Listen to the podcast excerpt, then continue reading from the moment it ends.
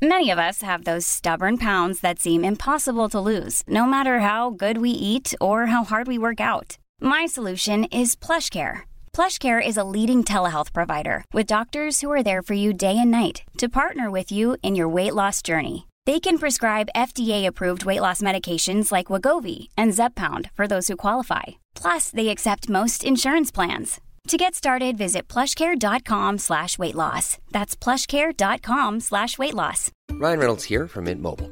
With the price of just about everything going up during inflation, we thought we'd bring our prices down. So to help us, we brought in a reverse auctioneer, which is apparently a thing. Mint Mobile unlimited premium wireless. Have to get 30, 30, bit to get 30, bit to get 20, 20, 20, bit to get 20, 20, bit to get 15, 15, 15, 15 just 15 bucks a month. So, Give it a try at mintmobile.com slash switch. $45 upfront for three months plus taxes and fees. Promo rate for new customers for limited time. Unlimited more than 40 gigabytes per month. Slows. Full terms at mintmobile.com.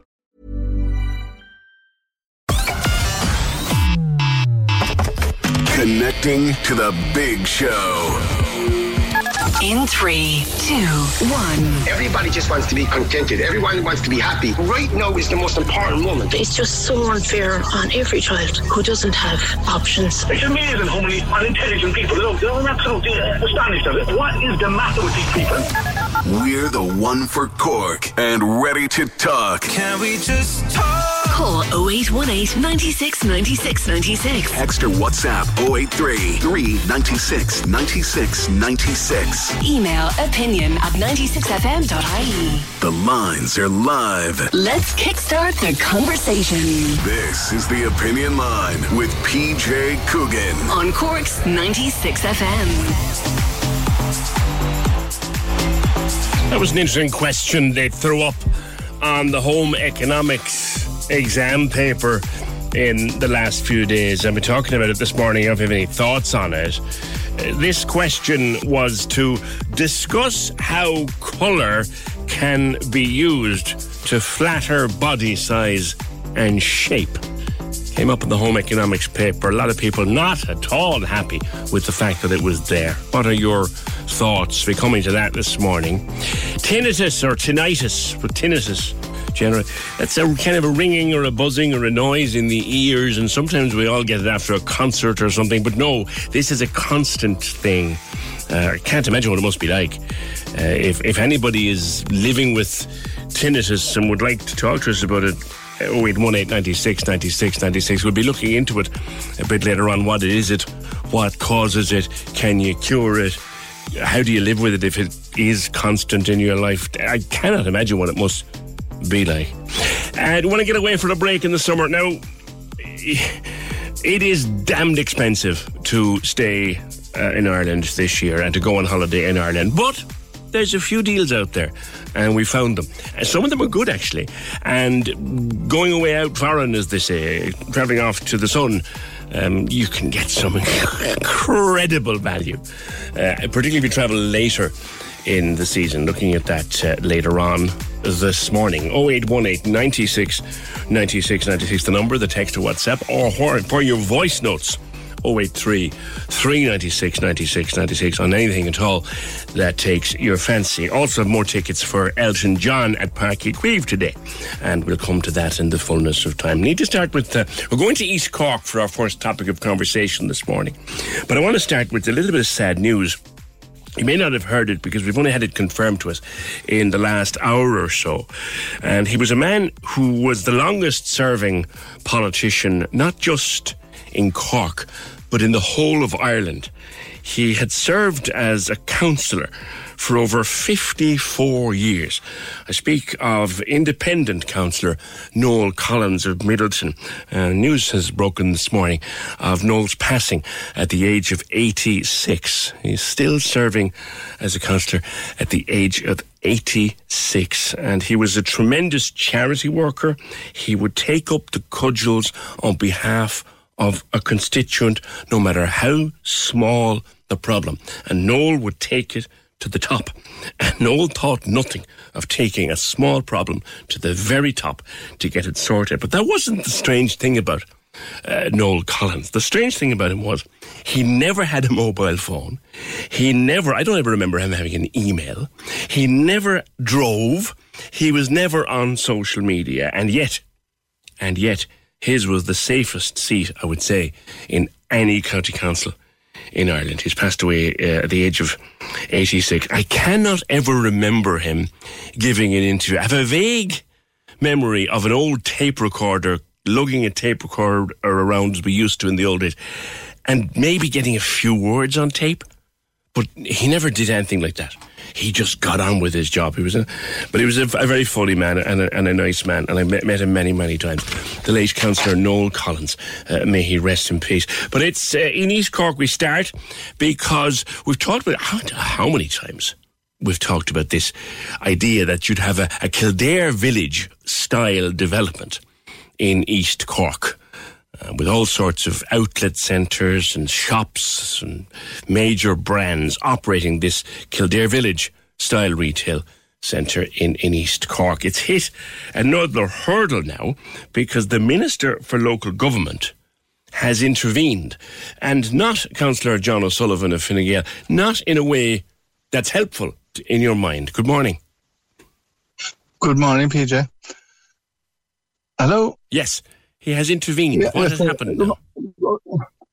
Well, what he has done is he has taken the direction of the OPR, the, the Office of Public Planning Regulator, and he has taken his points on board despite the fact that um, on previous occasions Cork County Council had taken successful ju- judicial review and the courts had had directed that Cork County Council had acted properly and, and according to all, all the regulation and we formulated the plan, uh, adopted it, should have been uh, introduced uh, in, in, in effect from last Monday, but the the minister has decided to take take on board the submission of the OPR mm. and asked for it to be put to public consultation again.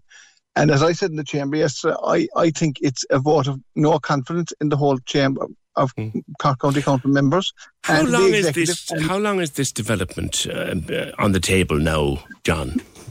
This time was uh, two, two and a half, three years. Uh, I mean, at this stage, we, we went for a, a variation of the, of the previous plan originally, and the office, the regulator intervened and said it, it, we were wrong on it.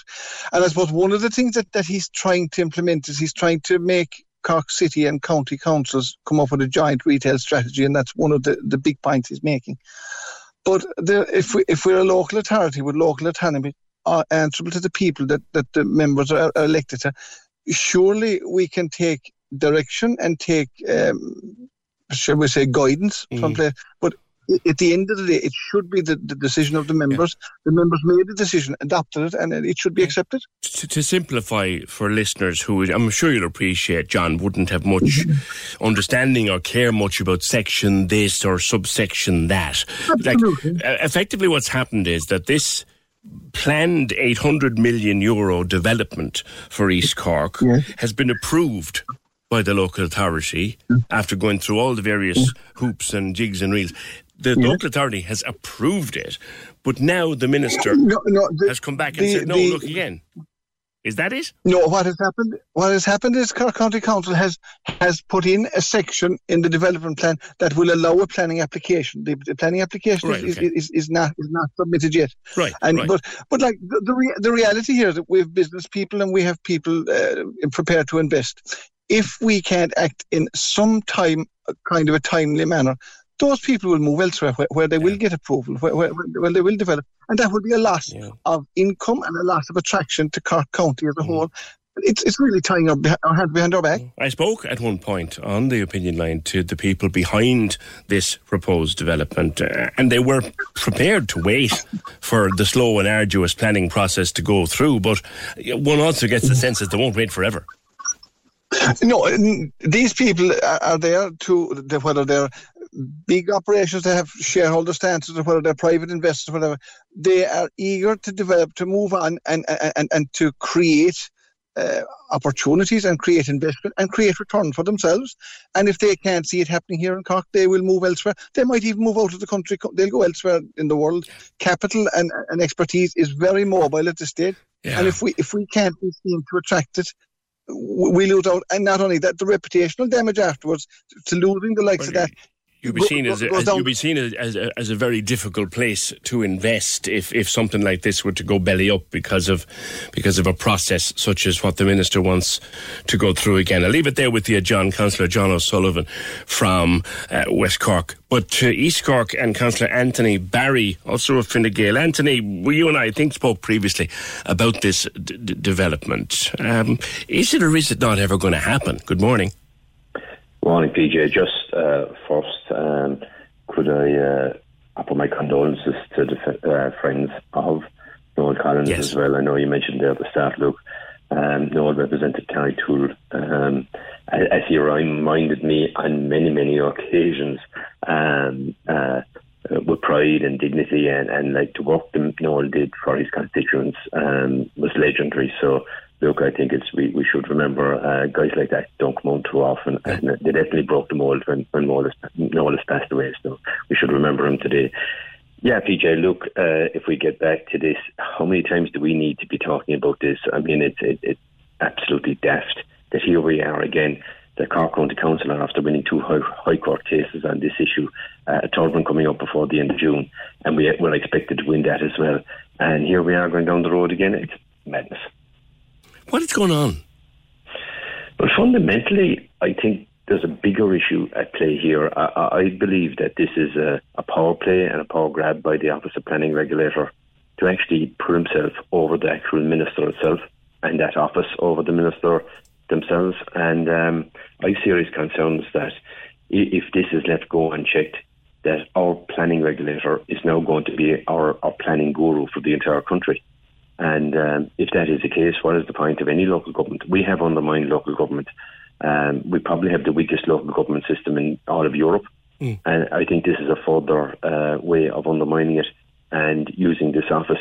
And this office was set up, I believe, and probably rightly so. And we've seen some issues with other planning authorities um, uh, and offices at the moment and the, the, the issues they have. Um, and yes, we, we need an oversight body for the planning regime. We, we, nobody will dispute that. However, is an oversight body the same as a body that actually dictates planning law for the entire country? I don't think so. Mm. Mm. Uh, does it have to give a reason as to why it has a problem? Well, yeah, I mean, they've given the reason in this one that they want a joint retail strategy between um, Cork City and Cork County Council. Um, but my view on that is that if, if at every time there's a dispute between two local authorities, and you will always have conflicting views, but Cork City and County Council have worked very closely. They've just completed a housing strategy. They worked with on the cast boards. There's many things we work very, very closely on. This is one that we failed to find agreement on. But if every time that you fail to find agreement, that the minister and the Office of Planning Regulator has to interject, well, one would question what is the point of having local authorities at all, you know? Would you be concerned, Anthony, at this point that the, the developers, and as I said, I spoke to uh, a senior executive from the company that wants to do this a number of years ago on the opinion line, and they were aware of the fact that, that things move ridiculously slowly in, in planning anyway. They were prepared to, to hang tough for a while, but they won't hang tough forever, will they? Of course they won't, but I mean, look, they have identified the Carrigtwohill site as being their preferred site in the south of Ireland if they want to build this type of operation. And, you know, you have to respect why they picked that site. These are people that um, I think John touched on earlier. They've got investors, capital moves around very, very easily. This is where they want to build the site, and it's perfectly understandable. You've got, um, I don't know how many cruise ships are coming in uh, to Cobh this year. I think it's in excess of 80. Uh, and that will undoubtedly increase again year on year. Um, thank God we're back after COVID. And uh, you've got the, the transport links, both both the motorway and the rail line there. And you've access to Cork City. So, like, it's, it's fairly obvious that why they want it there. Um, there is a lot of arguments that this is not um, sustainably, uh, it can't be carried sustainably going forward. However, I would urge anyone, you've probably gone in there yourself, PJ, to, to Kildare Outlet Centre. I guarantee there'll be plenty of Cork and Kerry registered cars up there today. Yeah. Now, here's something that comes in, and this came in the last time we discussed it, and it's a predictable call and one I can understand. A caller on the phone says half of Patrick Street is empty. Why can't we build that up before putting stuff out the country? Well, I'm not going to get in, involved in that one too much, right? A Fair outlet question, though, Anthony, yeah. isn't it? Well, it is a fair question, but a retail outlet centre will not go into Patrick Street. And people need to realise that. Anyone that understands what a retail outlet centre is about and how they operate worldwide, um, not just in Ireland or the UK, but in the US, and you've probably seen them all over, Yeah. um, all over the world as well. They don't operate in, in city centres. That's not their reasoning. And I think you have to look at this in the greater picture that it doesn't have No, but the point I think that's been made by callers like that, and, and again, we've had this discussion before, that if you're going to build something out the country, like this huge Kildare Village style outlet, which we all know the success of Kildare Village, it'll be even harder to fill the empty places in Patrick Street. But I think you need to start looking at our city centre retail offerings anyway. And I mean, we have to realise there is a change coming. Now, if you look at Cork City Centre, Cork City Centre from a retail perspective, not probably from a socialising perspective, but definitely from a retail mm. perspective, has been suffering for many years now. And there is still no retail outlet centre, nor will there be for the next eight, nine years at best, even if it went through the planning process. What? So, like, the issue, I should be at least, PJ. I mean, we, we can't even get to a planning. Like, this is not. This, this what Yeah, what there, the isn't even a, there isn't even a plan. And uh, I, again, I guess it's, it's worth mentioning that, Anthony, that point. There isn't even a plan on the table yet. We're still discussing whether you can put a plan on the flipping table. That is the price, and that is the fundamental nub of the issue here. This is allowing, or not allowing, more more importantly, Cork County Council to actually accept a planning application from these developers. So it would have to go through the entire planning process on Bord Pleanála, everything, before we could even look at this. So it's the fundamental issue here of undermining local government in that this is by a third body not allowing us to even look at a planning application going into this site. And the same thing is happening with the densities in Carrigtwohill where, where basically this office is demanding 90 acres of high density residential development in Carrigtwohill, of which there is absolutely no demand. And, and not allowing a community Yeah, development. and, and the local authority feels feels undermined uh, and I guess discombobulated by the whole thing. Uh, Anthony, thank you, Councillor Anthony Barry of Fine Gael, and before that, Councillor John O'Sullivan, also of Fine Gael. There's a thing now, and I didn't know that. And I'm covering this story for a couple of years. Like we haven't even got a plan. All we've got is an argument about whether they can submit a plan. So this and this is going on with how long? So it's daft. How long do you think? Yeah, line three, isn't it, Fiona? Yeah, Adam, you wanted to make a point. Good morning to you. Hello. Hiya. What- What would you like Hi. to say? Well, look, I suppose just a few points I was talking to, to, to your producer on there is that I, I think this new massive development going into a little place like Carrigtwohill is going to be absolutely horrific for Cork County and Cork City. Like, I originally come from Limerick and I've been in Cork for the last 15 years. And in Limerick, you had like a lot of shopping centres put in outside the city centres, outside the city centre. It just killed the whole city centre, the whole vibe. Like Cork has one of the best cities in Ireland, if not the best city in Ireland, just for life, for for for just like different this, different that. You know, like you could be a small little entrepreneurial little business and you can get in there and you can give it a go. But like these massive centres, they just take any life out of the cities. The city dies, the county dies. You know, and I just. I think I think it's an absolutely ridiculous idea to put it in. It's not needed. It's just greed, pure and utter greed. You know, you've these massive corporations coming from all around the globe now are going to put in there. You know, that's that's that's profits that will just be sent outside But, but it's also country. it's also jobs, Adam. A lot of jobs. I mean, look at how many people work in Kildare Village. Yeah, but those jobs will be there elsewhere. If people want to buy stuff, they're going to buy stuff. Yeah. You know, and look, it's not like Carrigtwohill is so far away from the city that these jobs can't, that these people can't make it into the city. What is it, 10 minutes in from Carrigtwohill? Yeah, but the point that's being made, I think, and has been repeatedly made, is that the kind of outlet that you're looking to develop out, that's not going to come into town. Full stop. We don't need it. It's not need. I don't think it's necessary. What you need is why? So these massive faceless corporations can come in and just hoover up, you know, and just fast fashion and sell whatever tat it is they want to sell. It's not needed. Cork is doing fine. You know, like look at the tourism. Patrick Street Look at the bar industry. Patrick Street Say is empty. Patrick Street is empty. Well, it is for now, but I mean, the answer is not putting in a massive development like that, uh, like like within within within throwing distance of the city centre. Okay.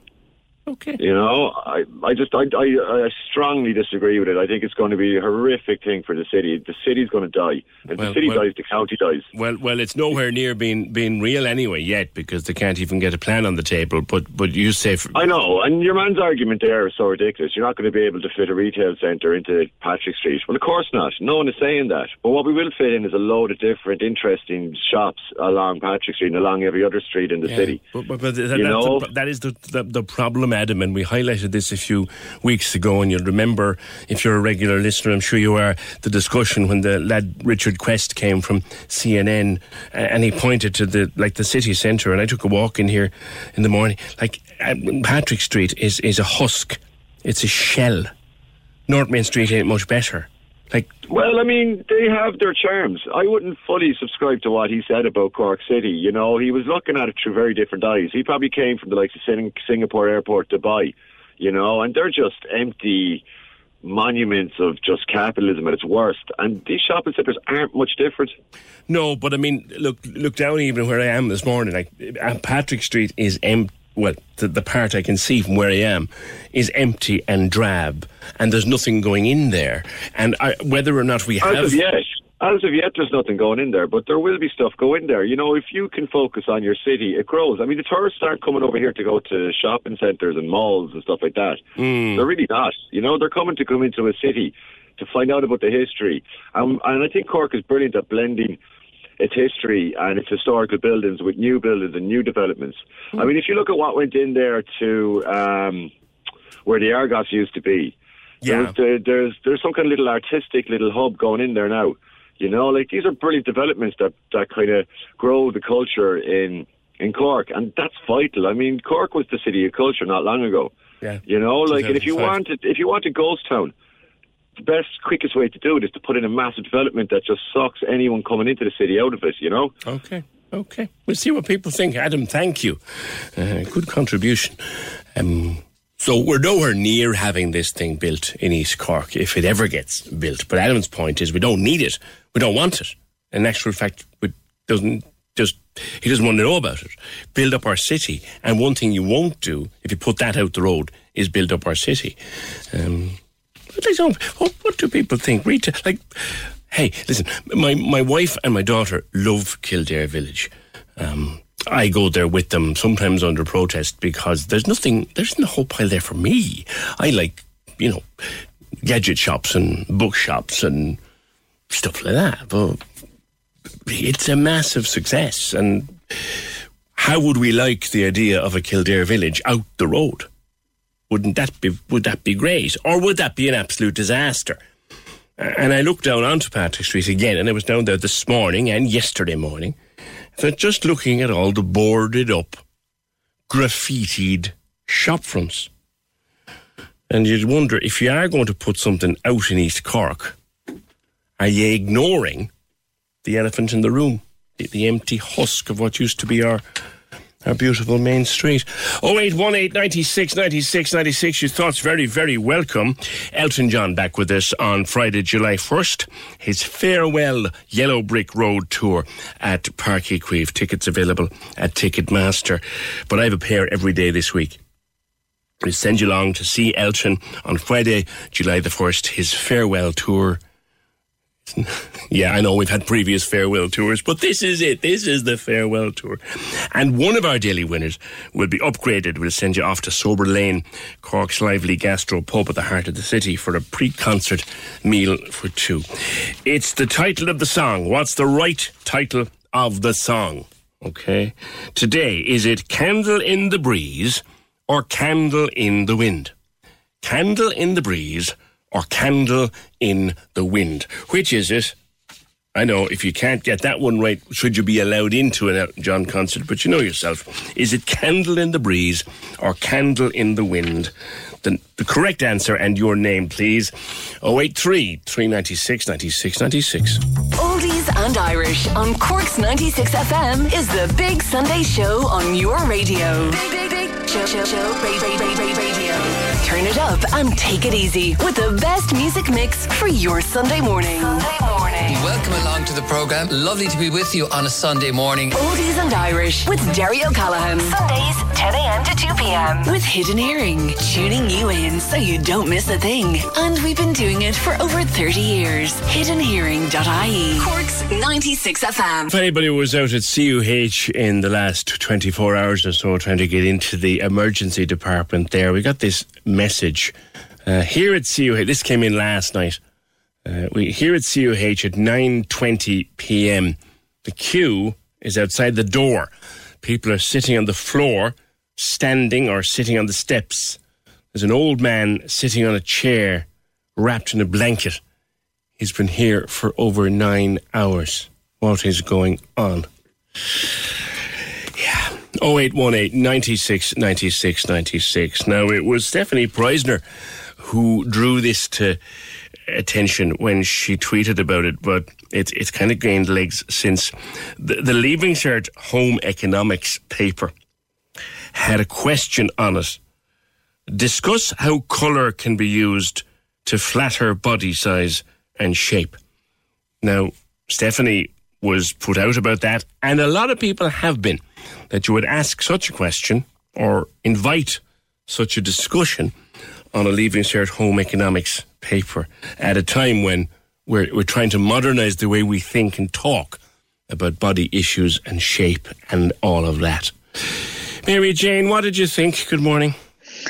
Hi, Peter. How are you? Good morning. Um, I was actually really, really um, shocked and so disappointed that in 2022 we still have this rhetoric that body t- types should be um, flattered like it's it's a type of internalized fat phobia which I had for years and for years, when I was going out, I would only wear black. And it was a joke between myself and Michelle. She was like, you know, she used to say to me, you're like a one going to a funeral or whatever. But it was because, you know, I, I thought that the way to flatter myself um, was to wear black. And it's very, it's a kind of a, a, a it was almost a, a, kind of a thing in the 90s. And every generation has its problems with body image and body type.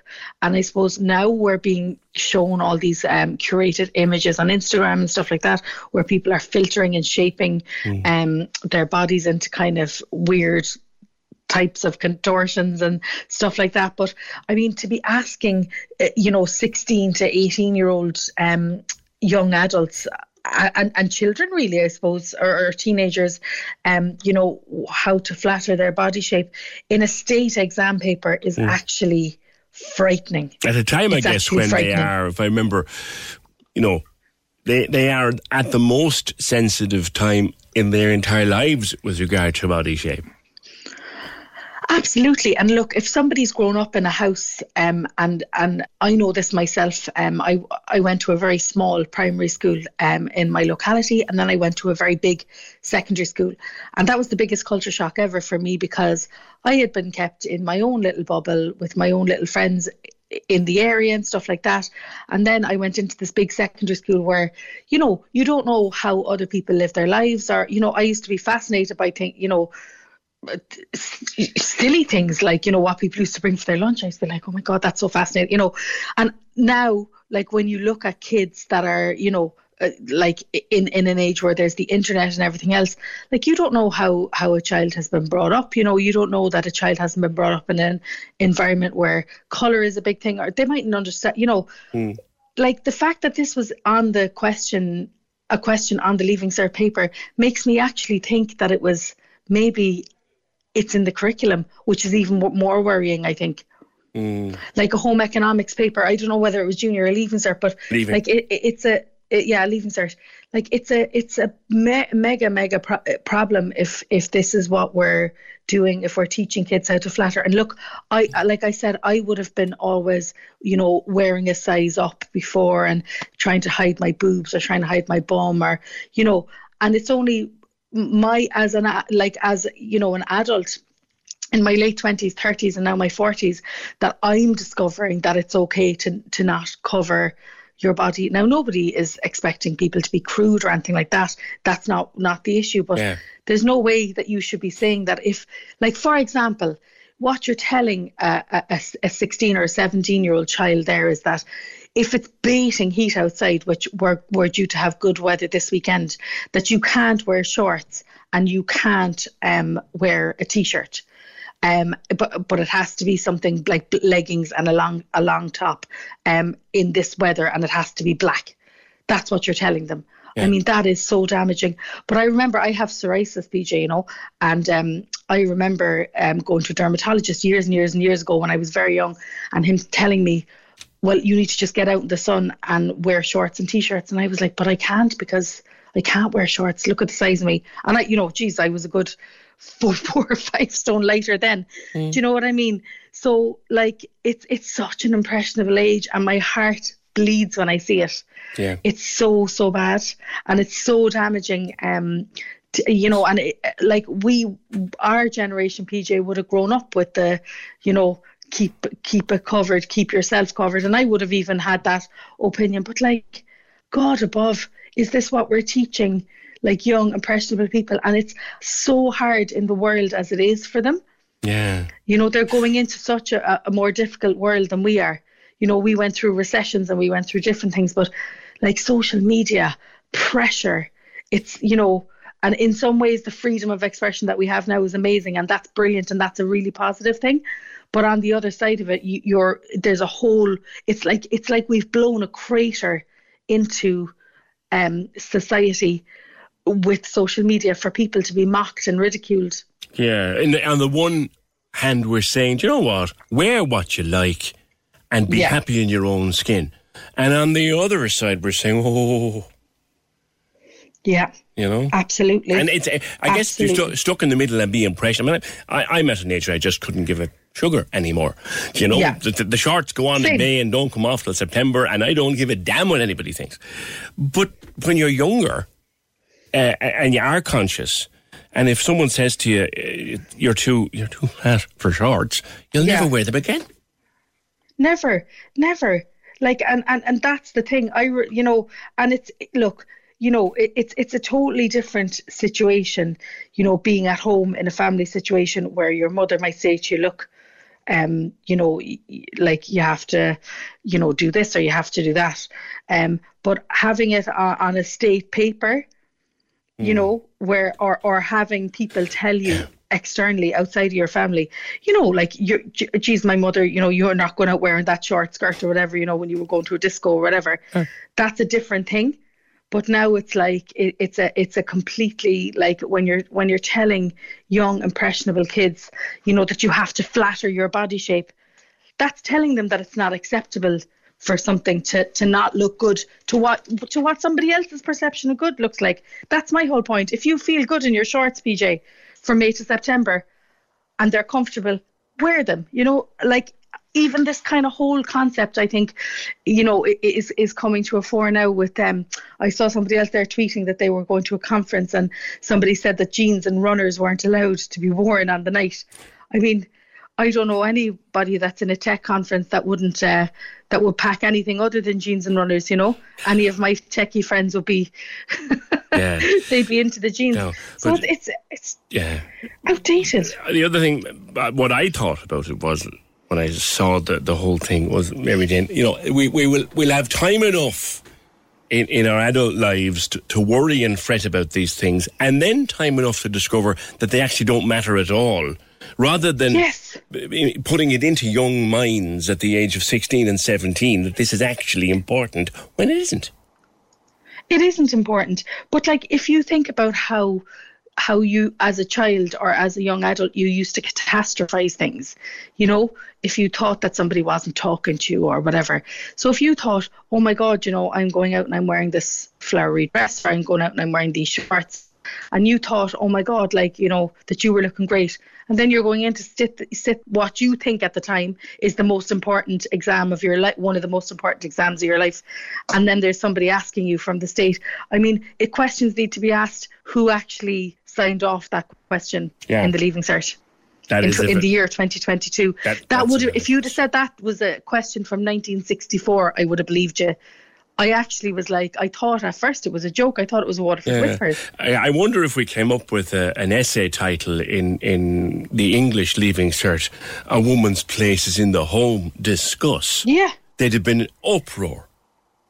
uproar. Absolute uproar.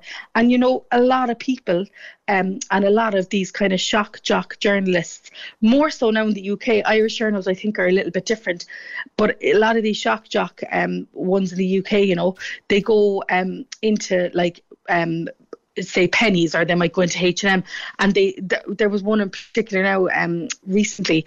And she went in and she took a photograph of a plus size mannequin and was like why are we um showing this um this is not flat if kind of flattering remember and that stuff story, anyway yeah. she she got yeah she got absolutely trounced on social media for it and rightly so because you know what there's loads of different children that have you know hormonal problems or whatever or that are just you know that kind of puppy fat stage that you're not quite there you know you're not Mm. quite you're not quite grown up or whatever and that's like there's loads of kids and if they're not seeing people that look like themselves um in the media i think like lizzo is the uh, has been the greatest thing for um plus size women because Yeah. she just doesn't care No. She doesn't care And she's brilliant with it, you know which which adds to it. She's brilliant. She's Exactly. brilliant with it. Mary Jane, going to leave it there because if we if we talk any longer, you and I we're going to be ordering gin and tonic. So so let, talk to you soon thanks cheers, Mary Jane. Have a, bye. You too. Have a good day. Uh, 0818 96 96 96. Yeah, that, I just saw that question come up and I thought, really? It's, it's 2022. We've time enough to be worrying about this when we realise it doesn't act. No, look, you know, when you're going out to something and, and you're going to visit somebody or you're going to an event or a function or whatever you go to, you know, you, you will throw a look at the mirror and go, am I all right in this? Or definitely, if I'm going out, we're going out for an evening, any anything other than just a, a point, I'll say to herself, am, am I all right here? Do you know, uh, and will, will, will, will this do kind of thing? Um, but that's different. That's that, and she'll say, no, no, change them, whatever. That's different. But asking 16 and 17 year olds how to flatter body size and shape is a bit old hat, one would think. 0818 96 96 96. The Cork Diary. On Cork's 96 FM. The Cork Diary is a free service. So if you're a community group, a not for profit organisation, or you have a fundraising event you would like mentioned, let us know and we'll tell Cork all about it. Email the details to corkdiary at 96fm.ie. Cork's 96 FM. Yeah, talking a lot about East Cork this morning and some of your uh, comments coming in with regard to the proposed um, development of a retail centre, which not, is not going to happen. Like, it's not going to happen for at least, at least for five or six years. So don't be worrying about it happening tomorrow. But a lot of your stuff coming in, I'll get to it in a while. But one thing that is going to happen in East Cork uh, in the short to medium term is a much better train service, much more comprehensive railway service into and out of East Cork. Jane Cregan is with Irish Rail. Jane, good morning.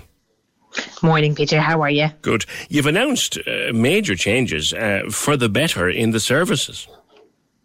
Uh, yeah, so um, we've good news for commuters in East Cork. Um, uh, from the 18th of July next, um, we'll be doubling off-peak capacity um, uh, between Cobh and Midleton and Cork. So it'll go from a 60-minute frequency to a 30-minute frequency, Mm. and that's even better news for people in Glounthaune and Little Island because they'll go to a 15-minute frequency. That's between 6:45 in the morning and 19:45 in the evening. Now, you'll obviously have to make some changes to lines and signals to, to sort that out. So there will be a closure before it happens, will there? Yeah, so we'll have a closure between the 2nd and 17th of July um, on Cobh and Midleton. Uh, we will have bus transfers in operation on an hourly um, on an hourly timetable during that time. But all of our customers in the East Cork area, we would recommend that you would check irishrail.ie to see all the details of the works that are happening there and the times that the buses will be leaving, etc. Mm. Now, the enhanced services will be what from six forty-five a.m. until quarter eight at night. Yeah, so at we would in at peak times we would have a 30 minute frequency anyway, but this is off peak. So off peak now, all day long, there will be a 30 minute frequency on both of those routes. Um, so I suppose this is a response to, from demand from customers mm. that people want more frequent services. Obviously, we're conscious of the climate action um, uh, policy um, that the government is championing at the moment that we need to um, reduce our reliance on the private car. So I think this will give people a really good alternative, particularly off peak if they want to travel into the city or indeed if they want to travel mm. out to Cobh or Midleton from the city, they can do that and they, they, they can be confident that they won't have that long a wait um, for a service. Now, one disadvantage that, that I hear raised from time to time by colleagues and friends who, who live in that part of the world is if they come into town for a, a show or, or, dinner or a theatre or something, there's no later train. Any plans for later trains? So it's something that we're exploring with the National Transport Authority at the moment um, at providing later services on that route. Um, we're currently looking at the logistics um, of what that would involve, and ultimately that would be a decision for the National Transport Authority, and they would in, turn have to be funded um, by the government to run this. But it's definitely something that we are looking at. Um, obviously, the nighttime econ- economy is something that really suffered during the pandemic, and now that people are back out and about again, we do see greater demand. Um, but it will just all depend on um, if we can do it logistically yeah. um, with resources that we currently have. And, and, and just for, for, for listeners' benefit, Jane, you don't need to go into any anything too technical, but when mm.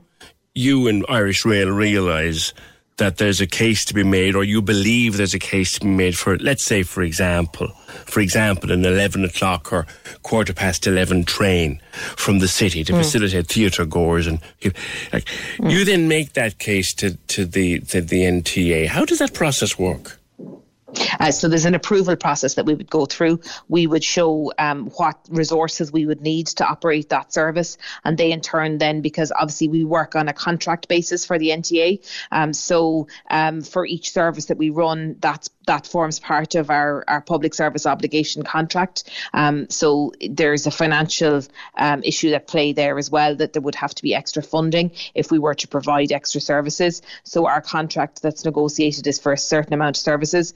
If we provide more services, then the more money will have to be provided for us to run those services. I see, I see. So, so it's being looked at, but not in the immediate future. But a major change in services, major enhancement of services to East Cork from the middle of July. Jane Cregan from Irish Rail, thank you very much for doing this on the opinion line. So, the doubling the number of daytime off-peak trains on both Cork Midleton and Cork Cobh. Uh, it'll mean Little Island and Glounthaune have 15 minute frequency every day. But they'll be closed then, the lines between the 2nd and 17th July to allow for the development or whatever needs to be done to plan for that. But late night, uh, I often talk to people who come up from that part of town, that part of the county. You know, lovely to get in to a show or get into town for a meal or a movie or whatever. But they say, hang on a second, now the show's over, show's over. Say, say someone coming to the marquee, okay, at the moment. So the marquee's over at whatever, 10, 5, 10 past 10 most nights. Um, and it's a 20 minute walk or 15, 20 minute walk into town. Now, for me, if I go down to see, for example, the Pet Shop Boys next week or, or Gary O'Brien or any one of those gigs, I'll wander up to town. I might have a pint on the way up and I will get a bus out of the Mall at 11 o'clock, 10 past 11, whatever, whatever. But I go to Cobh. I can't get a train at that hour of the night. I think a lot of people would use that train if it were provided. 0818 96 96 96 on the wearing black and whether it flatters or doesn't and whether the question should be on the leaving cert or it shouldn't. What if that information helps kids that are body conscious and makes them feel better about themselves by wearing black? Kevin says, We know it's not important, but it's already in the minds of teens, even pre teens, so ignoring it isn't helpful either. There's better ways to deal with it, though. And by saying discuss it, you can do it while challenging the question itself, which is a fair point. More importantly, I'd love to know, says this one, this message, more importantly, I'd love to know how the answers are going to be graded. Is there a right answer? Is it a trick question? As the correct answer is that such colour does not exist. Dopes. The colour black, by the way, does not make you appear any slimmer. Thank you.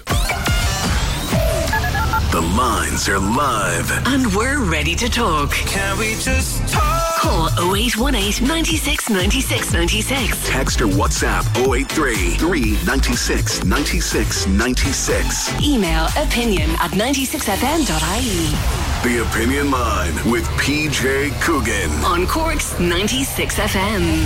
Helen, you'll be on with me there in just under a minute talking about the trains. Just a quick mention to all of uh, my many friends and colleagues of past and present and possibly future at the Echo, uh, who celebrate today 130 years as a voice for Cork. That's their front page headline. They've got a brilliant supplement marking the anniversary. Loads and loads of fabulous pictures from the Echo over the many, many decades. 130 years old today. First came out on June 14th, 130 years ago, when it was an evening paper and it was a broadsheet and it was deco, always deco. So, congratulations to everybody involved and the editorial team who put together that supplement today, which is magnificent.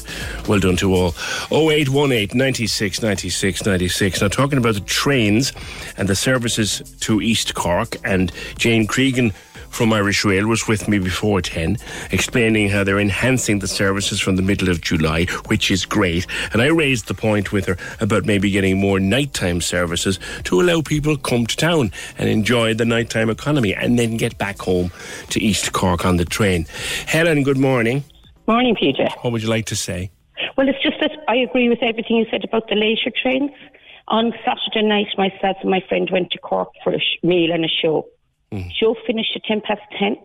Last train to Midleton, quarter past 10. Yeah. No way we'd make it. Then we had to go to the bus station, wait till 11 o'clock for a bus.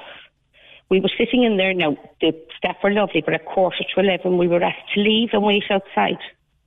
Now, if it was raining, that wouldn't have been very suitable. But apart from that, there was a couple came along and they wanted to pay on the bus, but they had no cash. And the bus didn't have a card. So the, the office was closed. They couldn't go in to pay for their ticket. Hmm. Now, the bus driver did leave them on.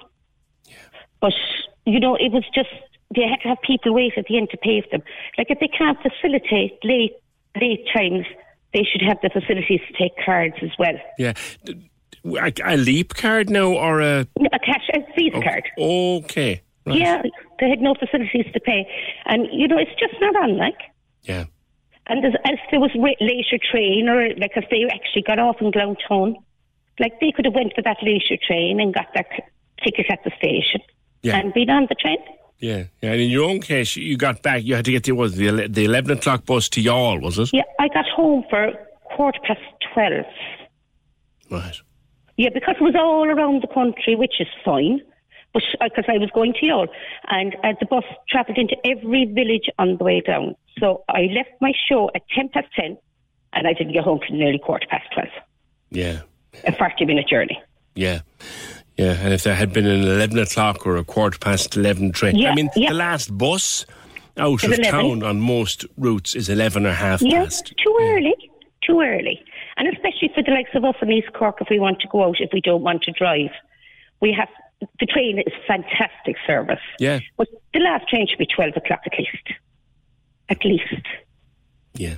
All right. Well, uh, you saw, or you heard me asking.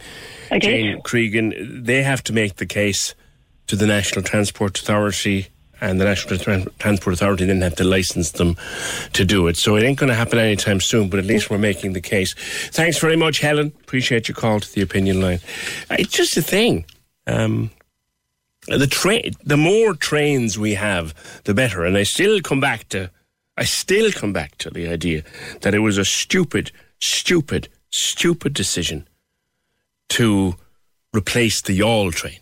I mean, they closed it down when they closed it down. And in developing train travel to East Cork, it seemed like a total no brainer to get it up and going again. And yet, regardless of cost, you got to spend to make. Uh, we won't have a train to Youghal now anytime sooner, I'd say ever, because of this damn greenway they've put in. I mean, who wants to flipping cycle to work in town when you live in Youghal? Do you know?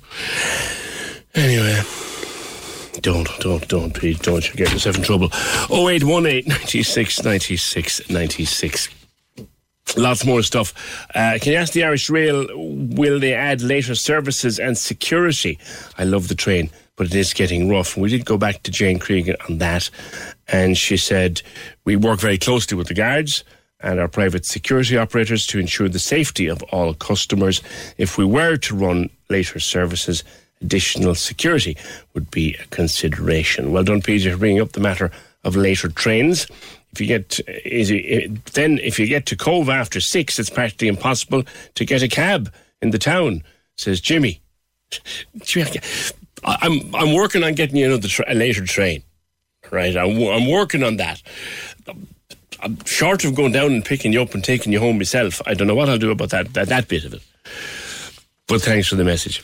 0818 96 96 96. Now, tinnitus, ringing in the ears, that buzzing sound that you and I get maybe after being at a gig or being out, you know, loud music or stuff like that. Imagine living with it all the time. That'd drive you crazy. I think. Terence Ray is a social worker with the Cork Deaf Association and he's a key member of their tinnitus support team. Terence, good morning.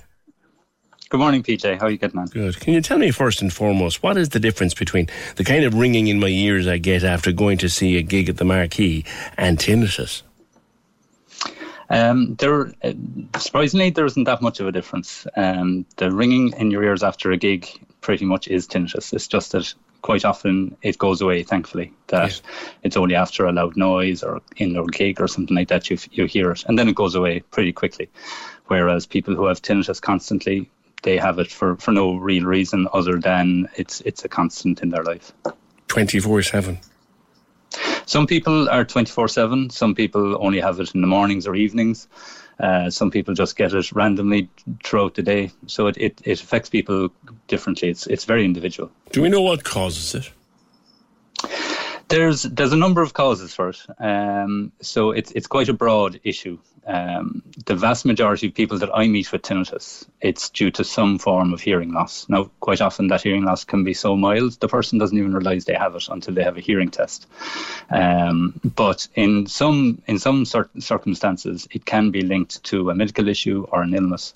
So if somebody contacts us around their tinnitus, the first thing we ask them to do is always contact their GP just to get it checked out. Now, mm. it's very rare that it, it is actually linked to anything serious, but it's always worth checking out. At what point, I'm sure we all get a bit of noise in the ears from time to time, but mm. at what point should we do something about it? At what point is too long? You know what I mean? Yeah. Um, I suppose we always, like I said, now we always advise people if if you suddenly notice tinnitus or if it's something that's that's an issue for you, get to the GP, get them checked, get it checked out. The GP might send you for a scan just to make sure there's nothing uh, going on in the ear. And like I said, the vast, vast majority of times, there's nothing else linked to it except maybe a mild hearing loss or mm. or something else like that. Yeah, yeah, it could be. A, a, whooshing sound or or yeah. a sound like an echoing bell or something not just not yeah, just yeah. the ringing in the ears excuse no. me it can take just, many just around the whooshing yeah. Just around the whooshing sound, there is a, a, type of tinnitus called pulsatile tinnitus, and in that in that uh, scenario, you can almost hear your blood flowing through your ears. Yeah. And quite often, that can be something that needs to be checked out. It could be um, something going on with the veins in your head, or it could be a heart a blood pressure issue or something like that. Yeah. So it's always worth getting checked out. I, I was watching yeah. a program actually recently that I'd like to look at. Uh, it's one of these hospital-based programs, but a person came in with ringing in their ears or whooshing sound, like they hear the blood in their ears. Turned out they had a very rare heart yeah. condition, which I looked I looked yeah. it up, and yeah, that's actually true. So yeah, so you if, if, if it goes on for too long and it's unusual, go check with your, with your doctor. Can it for be sure. cured? Um, I suppose we the service we deliver, we never talk about cure. Um, if there is a cure, it's going to be on the nine o'clock news. It's going to be front page because it's it, tinnitus is so common around the world that if there is ever a cure for tinnitus, it, it, will be big news. What we talk about is management. So what we try to do is is move people from suffering from tinnitus to just having tinnitus because nearly everyone has tinnitus at some stage in their lives. Like you said, if you come out from a concert, you have ringing in your ears, and you you know you may, maybe mention it to a friend or whatnot, but it's gone before you think about it again. So what we try to do is help people learn how to habituate to it and how to manage it to, so that they don't suffer from it anymore. So it's just a background noise that's going on in, in their life that they might hear now and again. Yeah. And what do people do to manage it? Like, I don't know whether it is. Is it is it neurological? Is there medication one can take? What? What's there? Yeah, I, I suppose the most recent research shows that where there's no where it's, where it's not linked to anything organic, where it's not where it's not linked to an illness or anything like that. Something like mindfulness. Now, mindfulness is a new word for a very old thing, but that kind of approach is the most successful approach to, to dealing with your tinnitus. Um, and that, that basically encourages habituation. So you were talking about trains there earlier on. So can you imagine if if you rented a new apartment in town right beside the train station, for the first few days you'd be driven batty by the sounds of taxis and buses and trains coming in and out, and you wouldn't get a wink of sleep. But after a few days and after a few weeks, you, you just get used to it, and it goes into the background until you know maybe someday you have a friend over and they say, "Geez, how'd you get on with the noise?" And you go, "God, I haven't heard that in a long time."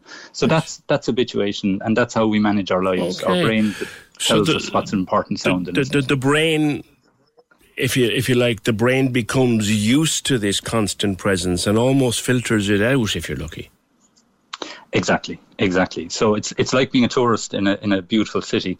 You know, all you're doing is looking at everything and you're taking in all the sounds and smells. Whereas if you live there after a few days, it just becomes normal. And that's exactly how we live our lives. That's how we don't get overstimulated in our world. Is we have a filter in our brain. Our brain tells us which sounds are important and which aren't. So normally people who suffer from tinnitus, their brain is, is telling them that this sound is important and it causes a stress response.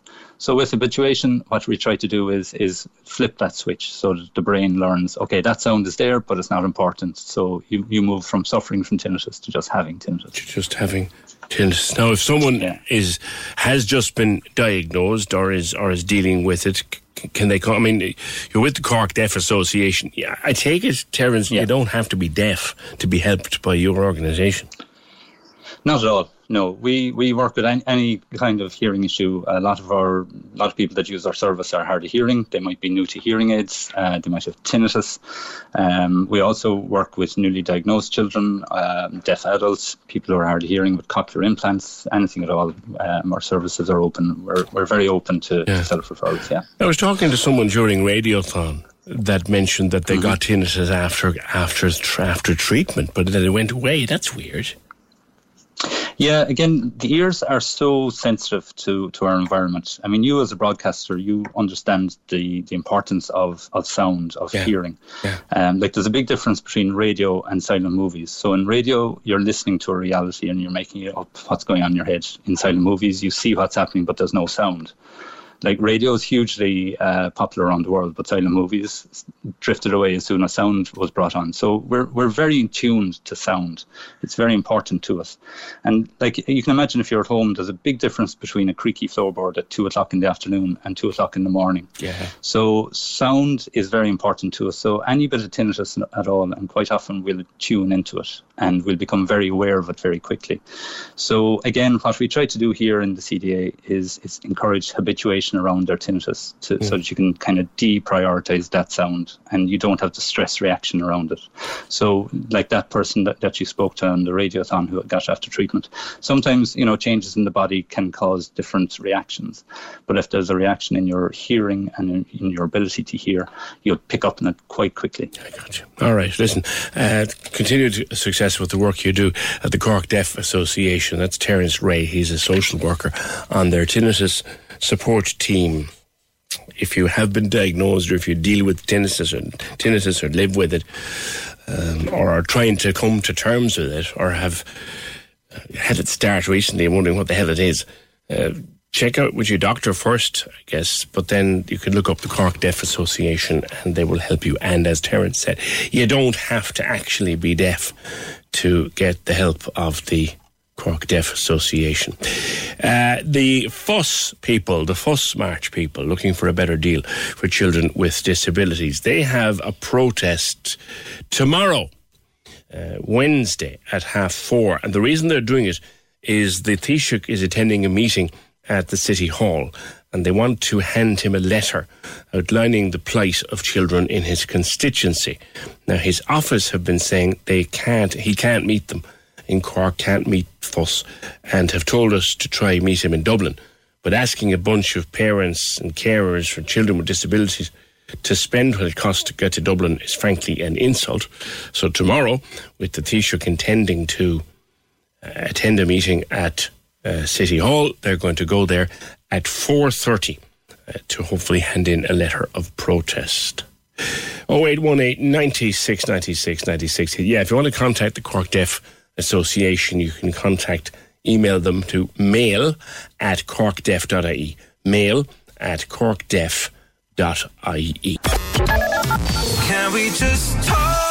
The Opinion Line with PJ Coogan. Call us now 0818 96 96 96. On Cork's 96 FM. Right, chance to go see Elton John on us, on the house, on the 1st of July at Páirc Uí Chaoimh, the Farewell Yellow Brick Road Tour. Tickets available at ticketmaster.ie, but I can give them to you for free today. Pair of tickets every day this week. And on Friday, then we'll take one of our daily winners and we will upgrade you to pre-concert meal for two at Sober Lane, Cork's lively gastro pub at the heart of the city. It's get me the right name of the song. To be quite honest, if you can't get these right, then you probably shouldn't be let in to an Elton John concert, but that is as it may be. So which is it today? Is it A, Candle in the Breeze, or B, Candle in the Wind? What is the correct title of the song? Candle in the Breeze or Candle in the Wind? Send me the correct one and your name, please. 083 396 96 96. We will draw a winner at the end.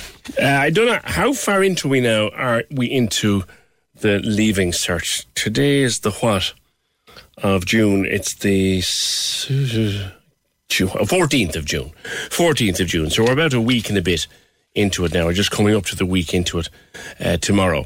And uh, we've said before on the programme that having a leaving cert student in the house, well, the whole family is really sitting that leaving cert. Uh, everyone in the household has a role to play in getting the student through the exams. And when you get a week into it, it can begin to get a bit tense and stressful. Fiona O'Malley is the CEO of Turn to Me. Fiona, good morning. Good morning. Thank you for having me. Delighted. it, it is really kind of everyone's exam in the house, isn't it? The whole family's mm. doing the exam. The, the the student is going in and writing the stuff down, but the whole family's doing the exam. Yeah, absolutely. And sometimes siblings and parents say they wish they could do the exam themselves because they feel so stressed for the person doing it. So yeah, I, I think everyone certainly feels the tension, and everyone is is is stressed at very similar levels for sure. Mm. So, what a week into it now, and hopefully most people should be done by this time next week. What what advice would you have for families going through this right now?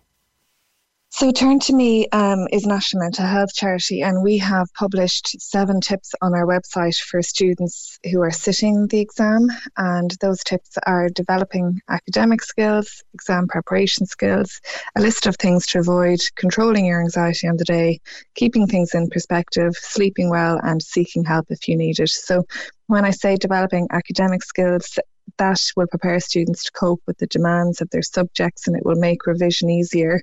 Pacing the work throughout the year, the academic year will help you stay on top of your notes, readings, and then the revision will, will reduce the pressure of exams. So hopefully most students have already done that.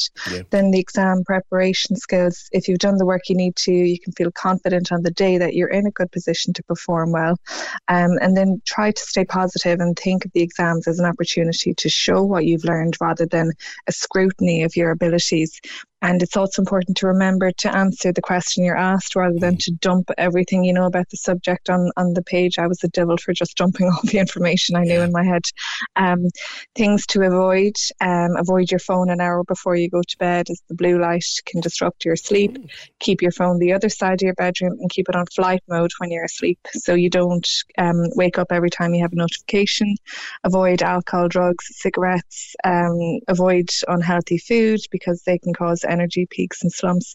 And avoid procrastinating. Now, I know it's normal to want to avoid stress and engage in things that bring you pleasure, but procrastinating will exacerbate exam stress because it will leave you feeling less prepared on the day. So create a timetable for the subjects that you're revising for and make the most of the time you have left to do last minute revision, uh, controlling your anxiety on the day. Use deep breathing techniques if you're panicking during the exam. So remind yourself that you have prepared for this moment. And if your anxiety is increasing, just put your pen down, close your eyes, breathe in deeply for five seconds, and exhale slowly for five seconds. And repeat this until you feel calmer. And then pick up your pen and start again. How important it's is important. it to eat and sleep well? it's so important to eat and sleep well because if you are uh, not eating correctly and not sleeping correctly, it'll perform uh, impact your performance on the day. We all need sleep to function properly, ideally eight hours, and it's important to avoid caffeine before you sleep because caffeine can disrupt your sleep up to six hours after you drink it. So try to avoid uh, coffee after 2 p.m. or 3 p.m. for better sleep. Uh, lavender drops on your pillow can help you relax, and mindfulness or yoga, deep breathing, and stretching before bed can help you sleep. Um, and then chamomile tea can help you sleep as well. Um, and then finally, um, if students are feeling overwhelmed by the stress during exam season, they can sign up for the free exam stress support group, which is run by Turn to Me, run by a professional. Many of us have those stubborn pounds that seem impossible to lose, no matter how good we eat or how hard we work out. My solution is PlushCare. PlushCare is a leading telehealth provider with doctors who are there for you day and night to partner with you in your weight loss journey. They can prescribe FDA-approved weight loss medications like Wegovy and Zepbound for those who qualify. Plus, they accept most insurance plans. To get started, visit plushcare.com slash weight loss. That's plushcare.com slash weight loss. A mental health professional um, on Thursdays at 6 p.m. and students and parents can both sign up for this. So they can go to the Turn to Me website, which is turndigit2me.ie, and they can create a free account and then simply sign up for this uh, free support group. Very, very uh, simple process. So that support is there as well for people yeah. who need that too any students are presumably out this morning doing an exam. What one I wouldn't mm-hmm. know, but uh, off the top of my head. But for parents uh, and siblings who might be listening, and you know, little little Johnny or Mary or Robert are outside and they're doing the exam now. So when they come in, I would have mm-hmm. thought the most important thing is don't do the post mortem. Yeah, absolutely. It's so tempting, isn't it? And I know I used to do it, you know, all my, you know, myself all the time when I was in college or when I was in the leaving cert. But there's no point because it's done, and you'll just stress yourself out unnecessarily. Mm. Um, so I suppose the the most important thing is to try to just focus on the next one and kind of put the other ones to to one side in your mind and focus on, you know, the work that you have left to do and the subjects that you have left to do, rather than kind of looking back. Even though it's it's difficult yeah. not to do it sometimes, you know, especially when you're in a group of people and they start talking about it and then you panic and you think, oh, that's not what I wrote down or, oh, I didn't, you know, you write that fact in. So I suppose it's difficult as well to fully remember what you did write after exams. Yes. So maybe your recollection isn't totally accurate. So either way, it's it's kind of futile and it's it's pointless. So I would try to avoid postmortem. You're absolutely right. All right. Okay, Fiona. Thank you very much, Fiona O'Malley from uh, Turn to Me. The chief of mental health charity.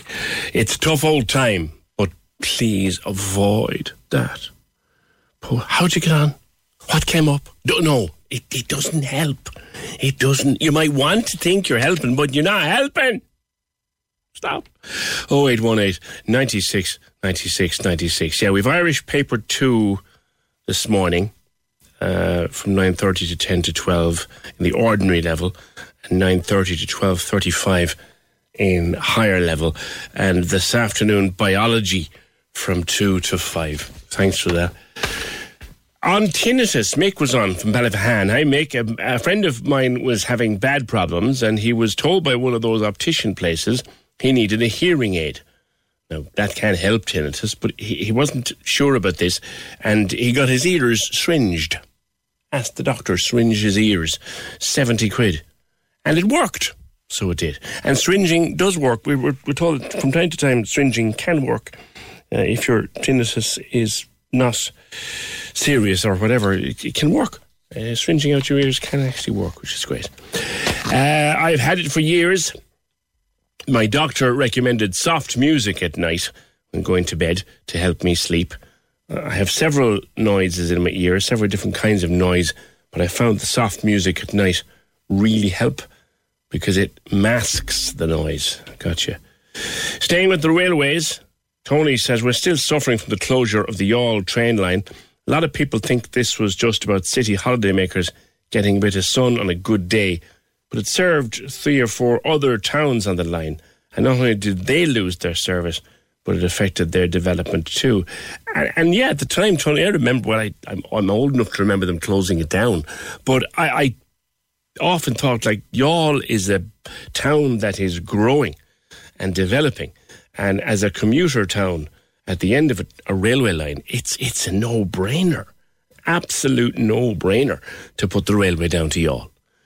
And I often wonder why they didn't it. But then look, it comes from the same sort of brains trust uh, as decided a long time ago that we should rip up all the wonderful railway lines in West Cork.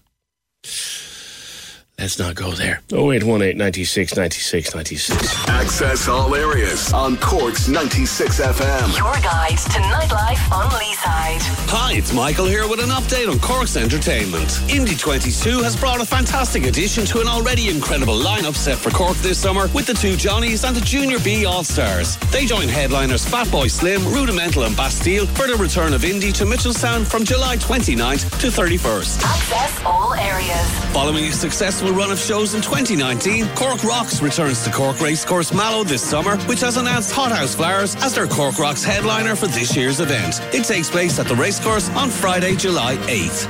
Access all areas. You can contact us here at Access All Areas if you have a show, play, or exhibition coming up, or any gigs by emailing us on AAA at 96fm.ie. Access all areas. With Harvey Norman and JBL, your specialists in sound this summer. On Cork's 96 FM. Very busy with your comments on East Cork and the proposed uh, uh, retail outlet that will or will not happen sometime in the next 10 years, if it happens at all. Uh, quite a number of, of comments coming in, and, and, I promise I will come back to them all. But what about the damage that's been caused to Patrick Street and the city centre in general over the shopping centres in the suburbs? We've learned nothing from that. If we're building out of town centres on a larger scale, we should know it doesn't work and it makes shells out of cities. I came up to Cork from Mallow at the weekend, did some little island retail park, then Mahon Point, then had to go down to town for one shop. I thought to myself as I walked down the street, what has happened to our city? There's nothing left. It's grotty. And to top it all, there's a crazy charge for parking in Merchant's Quay.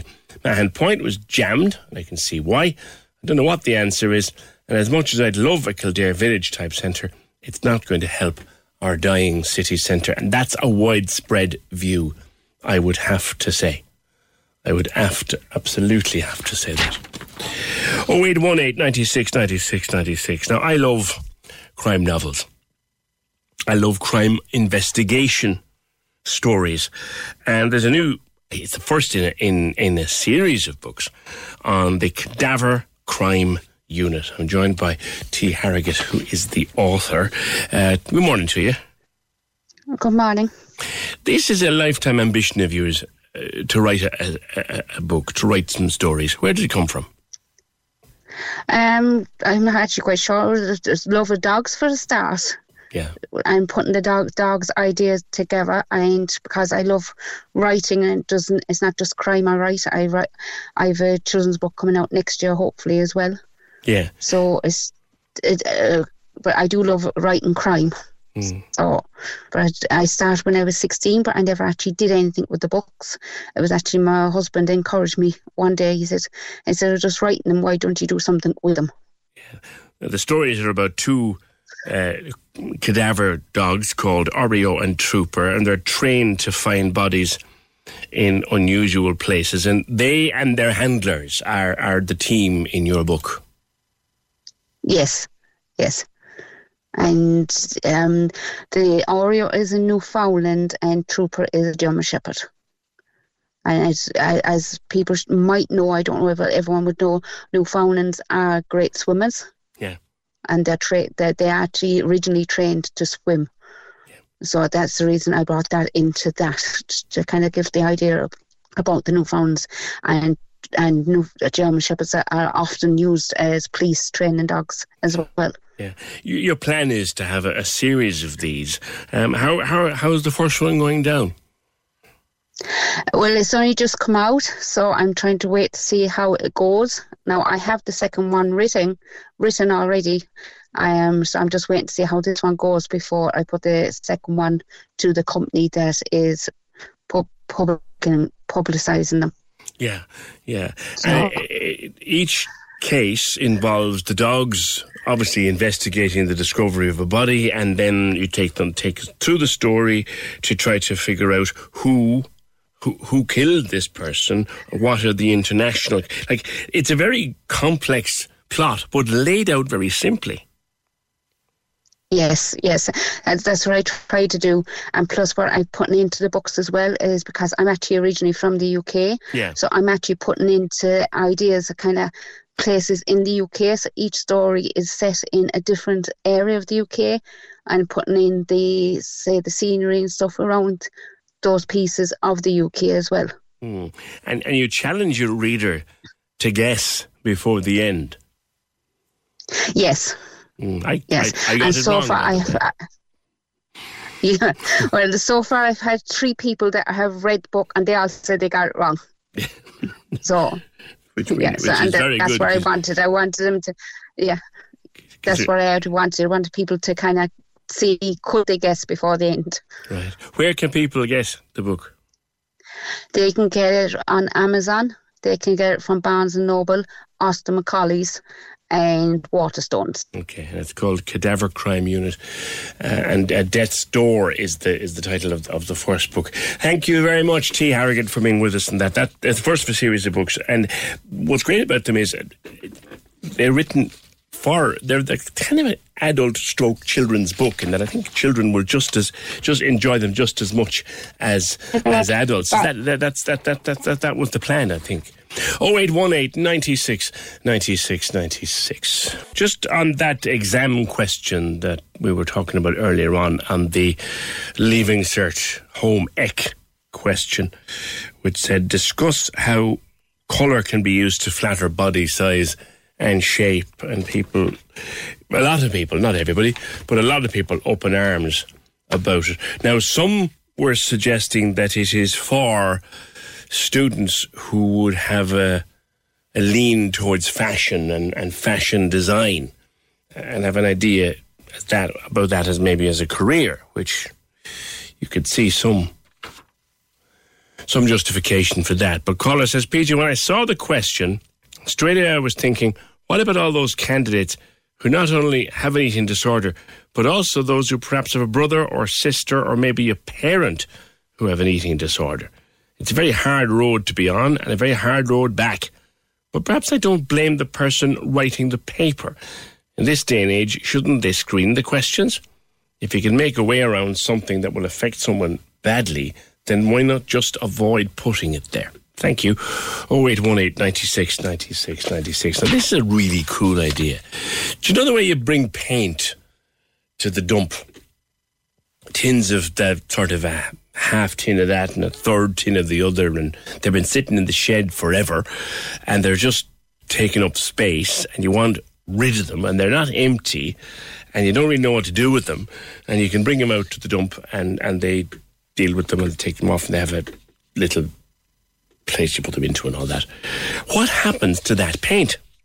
Well, re love paint is a new brand that's just been launched that's made of that exact paint that comes from the dumped tins around the city and county. Colm O'Connor. Colm, good morning to you. Hey, PJ, a great description, and thanks very much for having us. Well, you know, I, I brought enough tins out to that place over the years, and I often wonder what happened to them. Did they just wash out the tins with proper cleaning facility, facilities well, and dump the What happens to the paint? What happens to the paint up to right now? What happening the paint was that 190 ton of paint was brought to civic amenity sites in Cork County and City over a year and 60% of that paint that we use was water based. That water based paint was then taken to Germany and incinerated at huge costs, both to our local uh, county councils and city councils, and they were obviously also to our environment. So oh. that's really what happened. Right. So it used to get literally taken off to Germany and disposed of there. Yes, and incinerated by them at a huge cost to the local authorities. So what's um, Relove Paint about? So what Relove Paint is, I suppose, really Relove Paint is about um, we, uh, Cork County Council and City Council, uh, joined together and for a collaboration between ourselves, um, IRD Duhallow here in Newmarket, yes. also Cycle Sense in Skibbereen and NCE in Farranferris were the three pillars that they put in place. So we go to local civic community sites now, we collect the paint that's there, the water-based paint that's there, we then um, bring it back um, to our um, workshops and we go through a filtering, mixing and colouring process. So we put them back in buckets in and we brand them with the Relove paint and we sell them at 15 euros for 5 litres only. Crazy. And it, this is an emulsion paint that can be used inside any house. Um, so it's basically recycled paint, but we're, uh, we are really saying that it's a very, very high quality product at a low price talk to me a little bit about the process because I take my tin of paint that's out in the shed with, with, with however long and it's gunk at the bottom of the tin. Yes. And I put it into the civic community site, and let's imagine it's water based. I take this gunk that's in the bottom of the tin, gone half hard, with bits of my old brush floating around inside in it. What yes. do you do? What do, when you get that tin of paint? What do you do? No, first of all, we can't take every single tin, obviously, yes. because if the paint like it's kind of gone off, it's gone past, it's kind of we'll say best want a better word, sell by date. I suppose. Well, let's imagine know? it's one you can use then. Yeah, so if we do so, then what we do is we bring it back to our workshop. In our workshop here in IRD Duhallow in the market, we have a kind of a filtering process. So we take all them bits and that gunk, as you say, out of it, and let it flow through filters, mm. and then it comes through the paint, right? So then we, we go through that with several different colours. Um, that paint is then mixed. So normally we'd have different colours here and batches or whatever of paint that we remix in together. We then filter it again and a second filtration and it goes into the bucket and it's ready for reuse then at that stage. Now I know I'm probably that's a very simplistic way of looking at sure. it, but it's it's basically for everyone's understanding, that's exactly sure. what it is. Do you know what I mean? This is uh, how you mind telling me, Colm, how, how no one thought of this before? Well, I suppose really it's late. No, in fairness, it's done seemingly all over Europe, and this is a common practice over in Europe over several different years, like, but I suppose it, they took it on board, and so Mary Walsh in Cork City Council and Michelle Green in Cork County Council, they kind of went out and looked for three social enterprises, um, which they found in the three pillars, we say West Cork, North Cork, and in the city, you know. Yeah. Um, and I suppose really they came to us and they kind of collaborated with us. We um, then, of course, we were delighted to get involved because I think, PJ, what people see um, with the whole thing is, you know, people see that um, you know getting involved in the circular economy and getting involved in the environmental process costs a lot of money normally. You know what I mean? And we're all talking about the cost of this and the cost of that. But no, here's a product that's very high quality that you can afford, and it makes a difference for you. It can make a difference to your environment, and it's also affordable for you to do so. Right, and it's an emulsion paint, so it can go on a wall or it can go on a ceiling. Yeah. No, what we've done is I've actually done it in my own house. I thought it was brilliant because I'd say here in IRD they were all said they were listening to me every day about this great product that we have. So I kind of had to bite the bullet and paint in my own house. I found it brilliant. But what County Council have done at the moment is um, that they have given us, um, we have agreed with them that um, we can give out free paint. So we're going to give out free paint to, to local communities. For example, here in North Cork, we would have of community halls, you know, like small GAA clubs and things like that, who might have a dressing room to paint or might have a an office to paint inside, and we'll say for preschool or thing like that. Now, you know, and we we they they've agreed with us that we give out so much free paint, but what we want in return is we want um, your feedback. And, you know, a, a, good idea is if it works well, we want to hear all about it. If it doesn't, we want to hear about it as well to make sure that we can rectify it. But look, so far, it's been a brilliant product. It's worked for a lot of people. Uh, we have sales are growing here, and, you know, it, it's it's a good thing. Yeah. Where can, if, if I wanted to buy some, where would I go? Well, where you could go, obviously, we have in what we can say is in the city you can go to Farranferris, in, in C you have it, in West Cork you can go to Cycle Sense um, in Skibbereen, and here in North Cork you can go to IRD Duhallow. So our, we have a couple of social enterprises here in our, in, in in IRD Duhallow, and the one that's actually involved in this is our award-winning um, furniture revamp um, section. So IRD Furniture Revamp have a little retail area here on our campus in Newmarket, right. and it's for sale. They are 15 euros for right. a five litre tin. Now, the painter in my house is is the queen bee. Um, and what she'd always be looking for is how much will one bucket of this cover? How many? How would, it, would I get a room done out of a bucket? Will I get a whatever? Yeah, well, I suppose the difference with that, like, is you know, sometimes you know yourself, and I'm like I suppose everyone has their own painter in every house.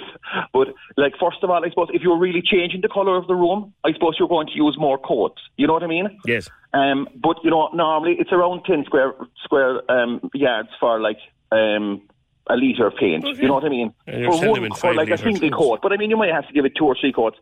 But what I would say about it is that like five litre buckets in the average room, like um, from would five litre bucket would be more than enough to do Absolutely. it, like even change your colour. You know what I mean? Absolutely would. So I mean, it's very, and like I mean, I think that the real thing we want to drive home here is that you know, that look, this can make a difference to the economy, and it, it can make a difference to the sector, and it can make a difference to your environment, and it's affordable to do it. We're always talking about it being unaffordable, and people can't get involved in environmental values, but this year is a great opportunity to do it at a very low cost, and it makes sense to use it, like you know. It's a clever idea, and I'm delighted to bring you on the opinion line to talk about it. Colm O'Connor from IRD Duhallow. Relove, R E L O V E. Relove paint.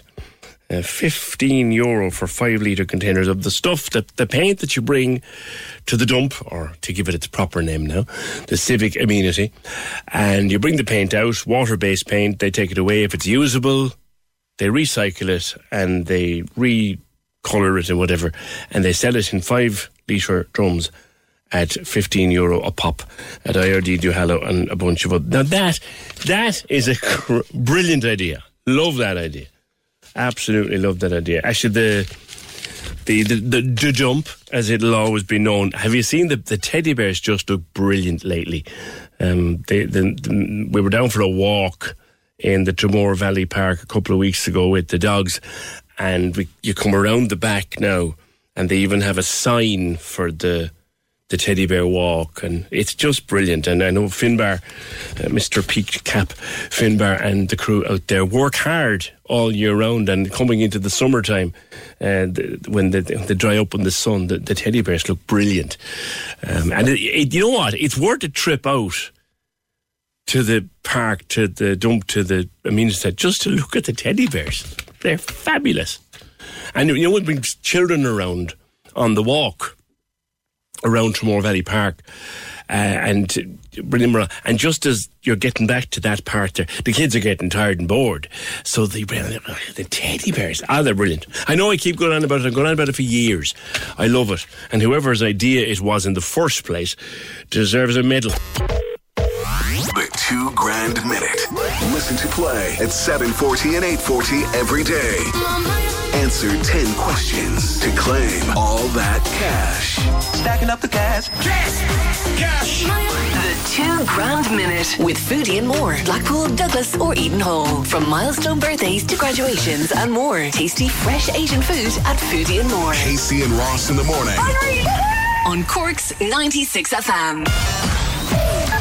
The lines are live. And we're ready to talk. Can we just talk? Call 0818 96 96 96. Text or WhatsApp 083 396 96 96. Email opinion at 96fm.ie. The Opinion Line with PJ Coogan. On Cork's 96 FM. Sure, we don't talk much about Brexit or any of that stuff on the programme uh, these days. If you're interested in something to do with it and you want to bring it up, that's all very fine.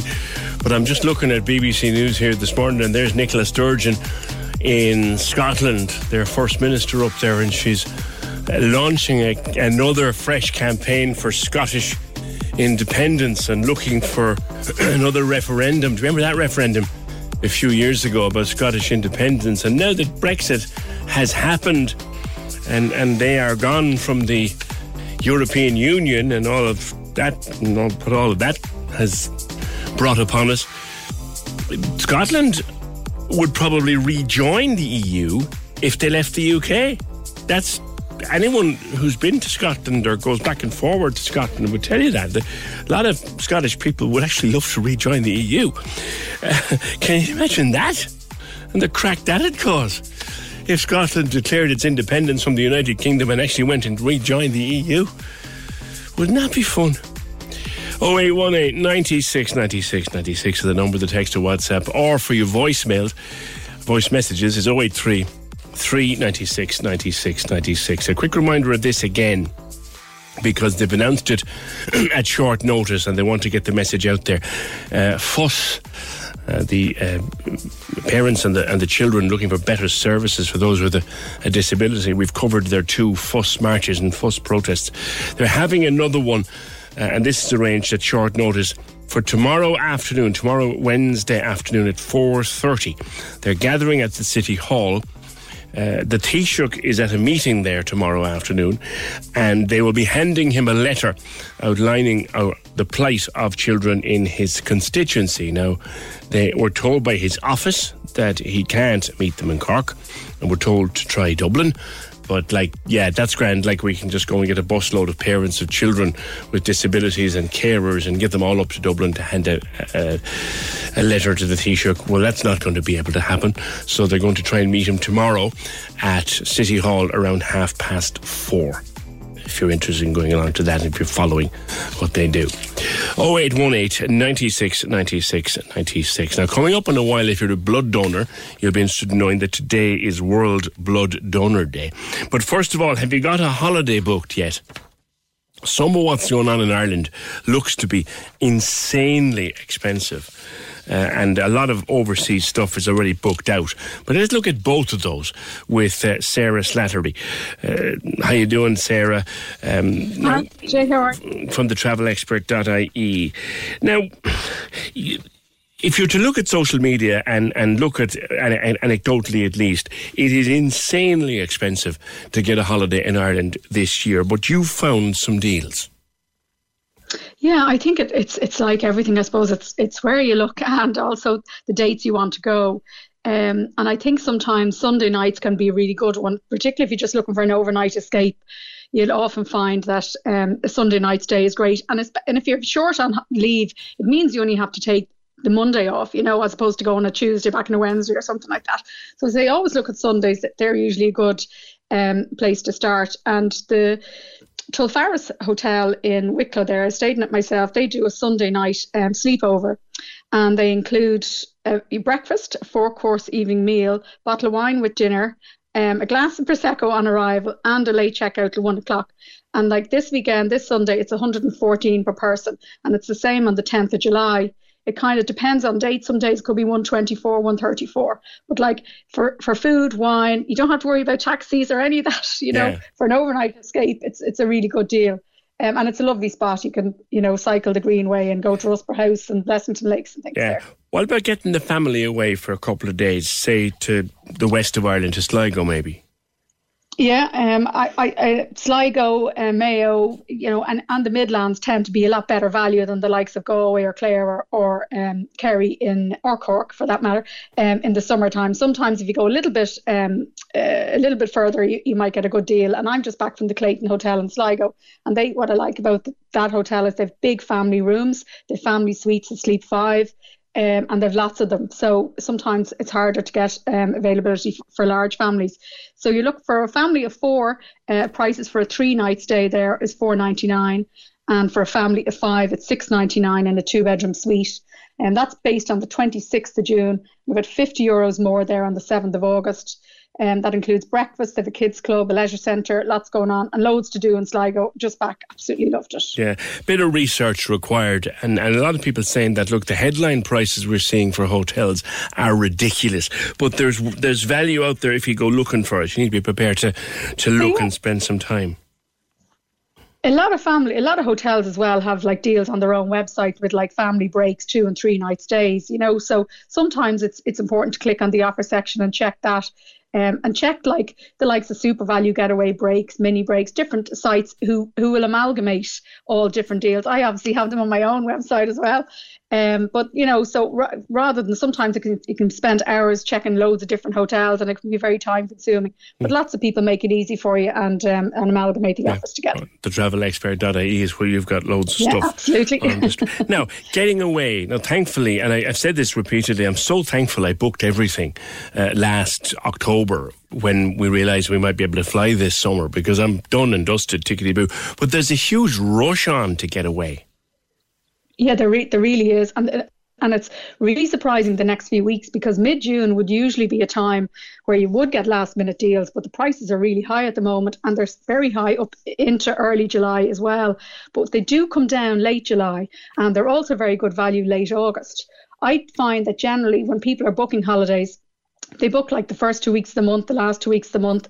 They don't tend to book like the last few days in one month, the first few days. You know, it's just, I suppose it's just in your head. You know, you go and you plan your days and work. And, I learned that trick um, years ago.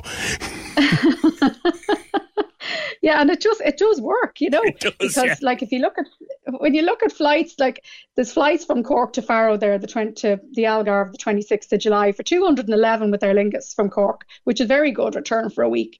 Um, flights to Salou in August was Ryanair 175 per person, whereas they would be about three or 400, probably actually 400 earlier in July, you know. So things like that definitely watch out for, and really some good deals um, late August as well uh, that kind of 27, 26, 27th of August. Like that would be cheaper than going even say the 1st of September, you know, things like that. Yeah, you've got a you've got one there, for example, late August, Gran Canaria. Uh, yeah, Gran Canaria that's, that's incredible a, value. Yeah, popular spot. The 28th of August from Cork again. Uh, Ryanair flights are 220, and there's a four-star hotel there, the Gran Canaria Princess, and it's an adult-only hotel, so perfect for couples who don't want any kids around. Um, they they sell it on a bed and breakfast basis. So with flights and breakfast, it's five eighty two per person, and it's a four star hotel. Or if you want to go all inclusive for all your meals, all your drinks, everything is included. You're looking at eight three five, including your flights. That, and, that, that, um, that's a week. That's a week in Gran Canaria in a four star hotel for five hundred and eighty two quid, bed and breakfast. Yeah. Yeah, wow. and it's it's adult only, so it's a nice, it's a it's a good one for, for couples or young people looking yeah. to get away. Yeah, that's you, you, that, got stuff in Tuscany and in Croatia. Weekend breaks, then you know people just want to get out at the end, just get away for for a weekend. You get a, a beauty in Bordeaux. Yeah, and the return flights with Ryanair there from Cork on the 25th of August, and this is a weekend as well. Sometimes you'll see like Tuesday to Friday, but this is actually weekend break. Um, and the flights are only 85 return. Um, and you can get a four star hotel or apartments. I just picked there the Staycity apartments. They're very popular. They're in the old town.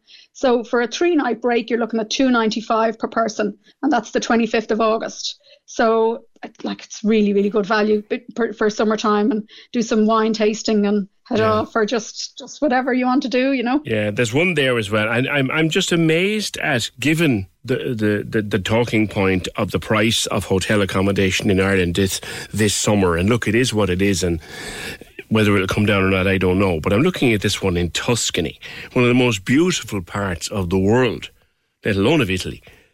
And you get, well, you get a four star hotel for 256 quid. Yeah, I know. Um, Tuscany is a great one, I think, as well, particularly this year with um, the flights from Cork and Dublin to Pisa.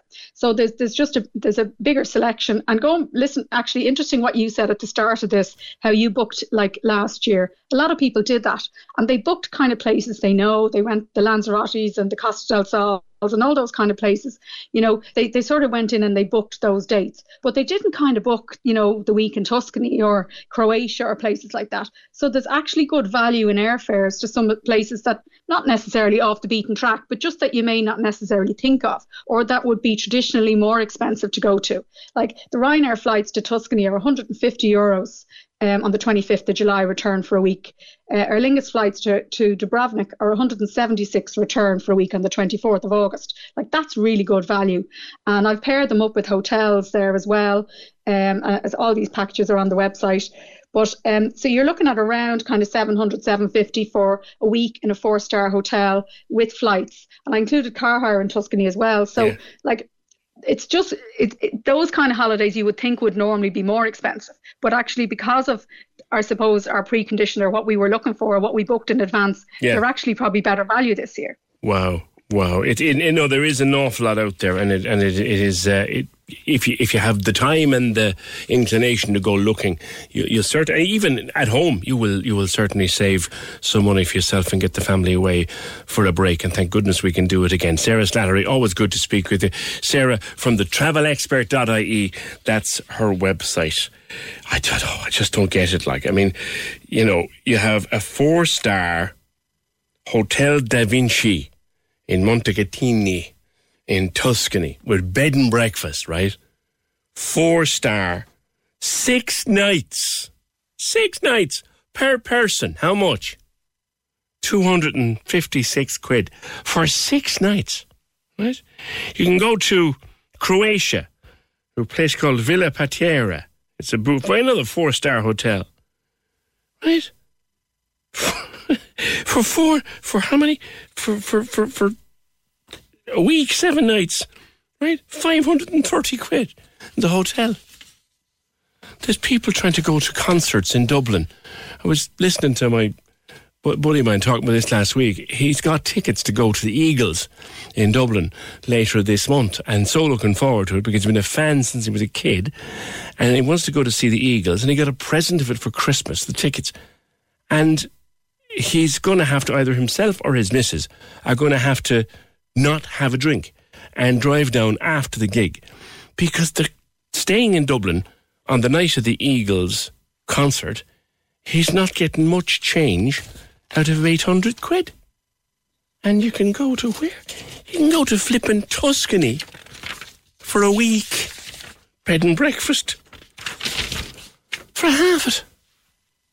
0818 96 96 96. And while you're anywhere in the world on holidays, people who are listening to us anywhere in the world on holidays right now, and you want some music by the pool or out on your sun deck, well, why not switch over to our online station, the Back Garden Festival? It's back again this year with Harvey Norman and JBL, streaming the biggest hits from all the summer's headline acts at the concerts up and down the country. It's on the app right now and active and streaming, or you can go to 96fm.ie. Use it on your phone or tie it up to your big Bluetooth speaker and blast poolside away wherever you are.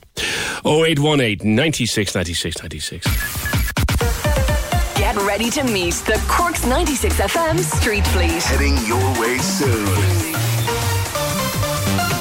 Meet the Cork's 96 FM Street Fleet at the Cork Summer Show this Saturday and Sunday, June 18th and 19th at the showgrounds. There's loads happening for all the family, including arts and crafts, cooking demos, play zones, live entertainment, and lots more. Join the Street Fleet this Saturday and Sunday at the Cork Summer Show. Cork's 96 FM. There's some news in uh, Boots, the pharmacy chain they've just announced that they are freezing the price of more than 1,300 products uh, saying they want these products to remain affordable for customers in the middle of the present price surge. That'll be good. good for business and good for public relations too. Boots Chemist, about 1,300 prices frozen uh, for as long as they can freeze them uh, to make it more affordable for people. Thanks for that. 0818 96 96 96. Today is World Blood Donor Day, and it is the 18th birthday of twins Una and Eva Bryce from uh, Bishopstown. And their mom Pamela joins me. Hi, Pam. Hi, PJ. How are you? Good. Talk to me about twin transfusion syndrome because I've never heard of it, but your girls have it. Yeah, so it's a very rare condition that happens in identical twin pregnancies. So identical twins share one placenta, PJ, and sometimes a kind of unfortunate event happens. The placenta, I suppose, it becomes diseased with this syndrome, and the twins end up becoming a donor and a recipient. So the smaller twin um, ends up donating everything from the placenta to the bigger twin. I see. And so it can be fatal. Luckily for us, it happened late in the twin pregnancy. And Right. so when the girls were born, they were very, very compromised. Um, the smaller baby, Una, was born with a hemoglobin of about four, and she was very, she was very close to death. Right. And so she needed an immediate blood transfusion. And the bigger baby, Eva, was born um, in heart failure and verging on a stroke. So it has it compromises both babies really, and it's just an unfortunate thing that happens with the placenta in a, a very small percentage of identical twin pregnancies. So, so, so something goes wrong with the placenta. Something goes wrong with the placenta. And instead of Yeah. equally feeding the two babies with Both. everything they need, Yeah. it, it starts dividing and separating, and one gets more and one gets less. And Yeah, exactly. wow, and one Yeah. daughter came out with far too much. If- By the looks of things here, Yeah, one- literally, one, far too much blood, and the other hadn't enough. Yeah. Wow. Exactly. That's an- so that's a Una's scary hemoglobin thing. would have been about four Yeah. when she was born, and Eva's was about 22. And so Eva's blood was so thick, PJ, they couldn't actually get it to the lab to be tested. You know, back in the days of we were in the Erinville, and they didn't. They would they would send the samples out to CUH, but Eva's blood was too thick. Like it literally couldn't even get that far. So what happened when they were born? So uh, straight into the neonatal intensive care unit and straight under the amazing care of Dr. Brendan Murphy at that time and the Mm. amazing, Man's amazing a legend. staff. Heard so much about it. Yeah, him. he is literally, and the the staff in there. You mean for everybody, you know, in the Erinville back in tho- those days, eighteen years ago, from the wonderful cleaning and catering people who looked after all of us to the nurses, the doctors, the porters, everybody. The care in there was superb, and the neonatal did a magic job. They they looked after my girls, and they both came home. You know, we're very lucky. Yeah. Very, very lucky, and we know that. Una had to have uh, a few transfusions. Trans- She did, yeah. So Una had an immediate transfusion after birth, and then um, that first week had a second transfusion, Mm. and then a couple of weeks later needed a third transfusion. And I would say that that actually was the turning point for her. That was the one that she started to make her own red cells. She started to make her own good blood volume. Up mm. to that, she was like a little white ghost. She started to thrive after that. You you had to to have a transfusion as well, did you? Yeah, unfortunately, I suppose, you know, the way sometimes things get a little bit hairy when you have a C section. It was an emergency section because the girls came seven weeks premature. And um, I thankfully was asleep, PJ. Thankfully, I had a general anaesthetic, so I wasn't part of the action, but I needed six, uh, six units of Wow. full red cells and one of a thing called Octaplas and Mhm. I think it was really the Octaplas was the, the saving thing. So subsequently I've been diagnosed actually with a bleeding disorder. Um, and I guess that that the, the, this event could have been managed differently if I had known You beforehand. known, yeah. And and Yeah. like it's obviously because of all of those things that happened when the twins were born and your own subsequent uh, issues with you and and your your whole family now promote blood donation. Yes. Absolutely. Do you know what? It's the one thing that's a kind of a human to human gift. Like you can't make blood in a lab, you can't make it in a factory. It needs to come from one human being to another. It's the ultimate gift, really, that the people of Ireland go out to blood donation clinics all around the country and the county. Uh, winter nights, summer nights, uh, afternoons in Finbars, you name it, there are people, the unsung heroes, really, the Yeah. unseen heroes of Ireland. We, we, we talk about out. transplants and donor, donor organs and kidneys and livers and all these things and lungs and Yeah. hearts and they're all great, but this is this is if you like living, breathing transplants twenty four seven. It is absolutely, and it's it's not seen. You know what I mean? It- you're right. Like if I gave somebody a kidney, I, I'd probably be on the front of the examiner. But I mean, there are people who go out literally every three months routinely and go down and give their pint of blood, and they've been doing it for years. It's kind of humbling actually when you go to. I've been to a couple of the donor awards dinners, and you know there are people there who are on their 50th donation, their 100th donation.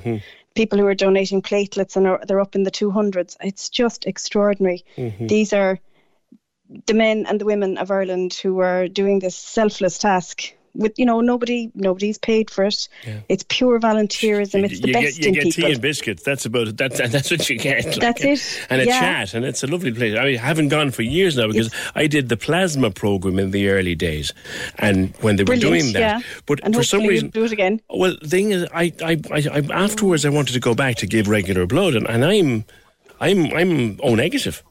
So they need my they need my blood, and for They some need reason, you. For some Yeah. reason, they weren't inclined to take it for a while. I must go back and try it again. I keep saying I will, because it, it, it's so important to be able to do. But tomorrow is their 18th birthday, and they'll Today mark, is their Oh, 18th birthday. today, and Today, they'll make it's, them, and it's World Blood Donor Day, which is kind of coincidental that yeah. they were born on World Donor Day. and they'll they'll they'll celebrate their birthday. Are they all giving blood? So that that's the hope. Well, Una obviously and I can't give blood because once you've had transfusion, you can't. Is that give. still the case, Pam?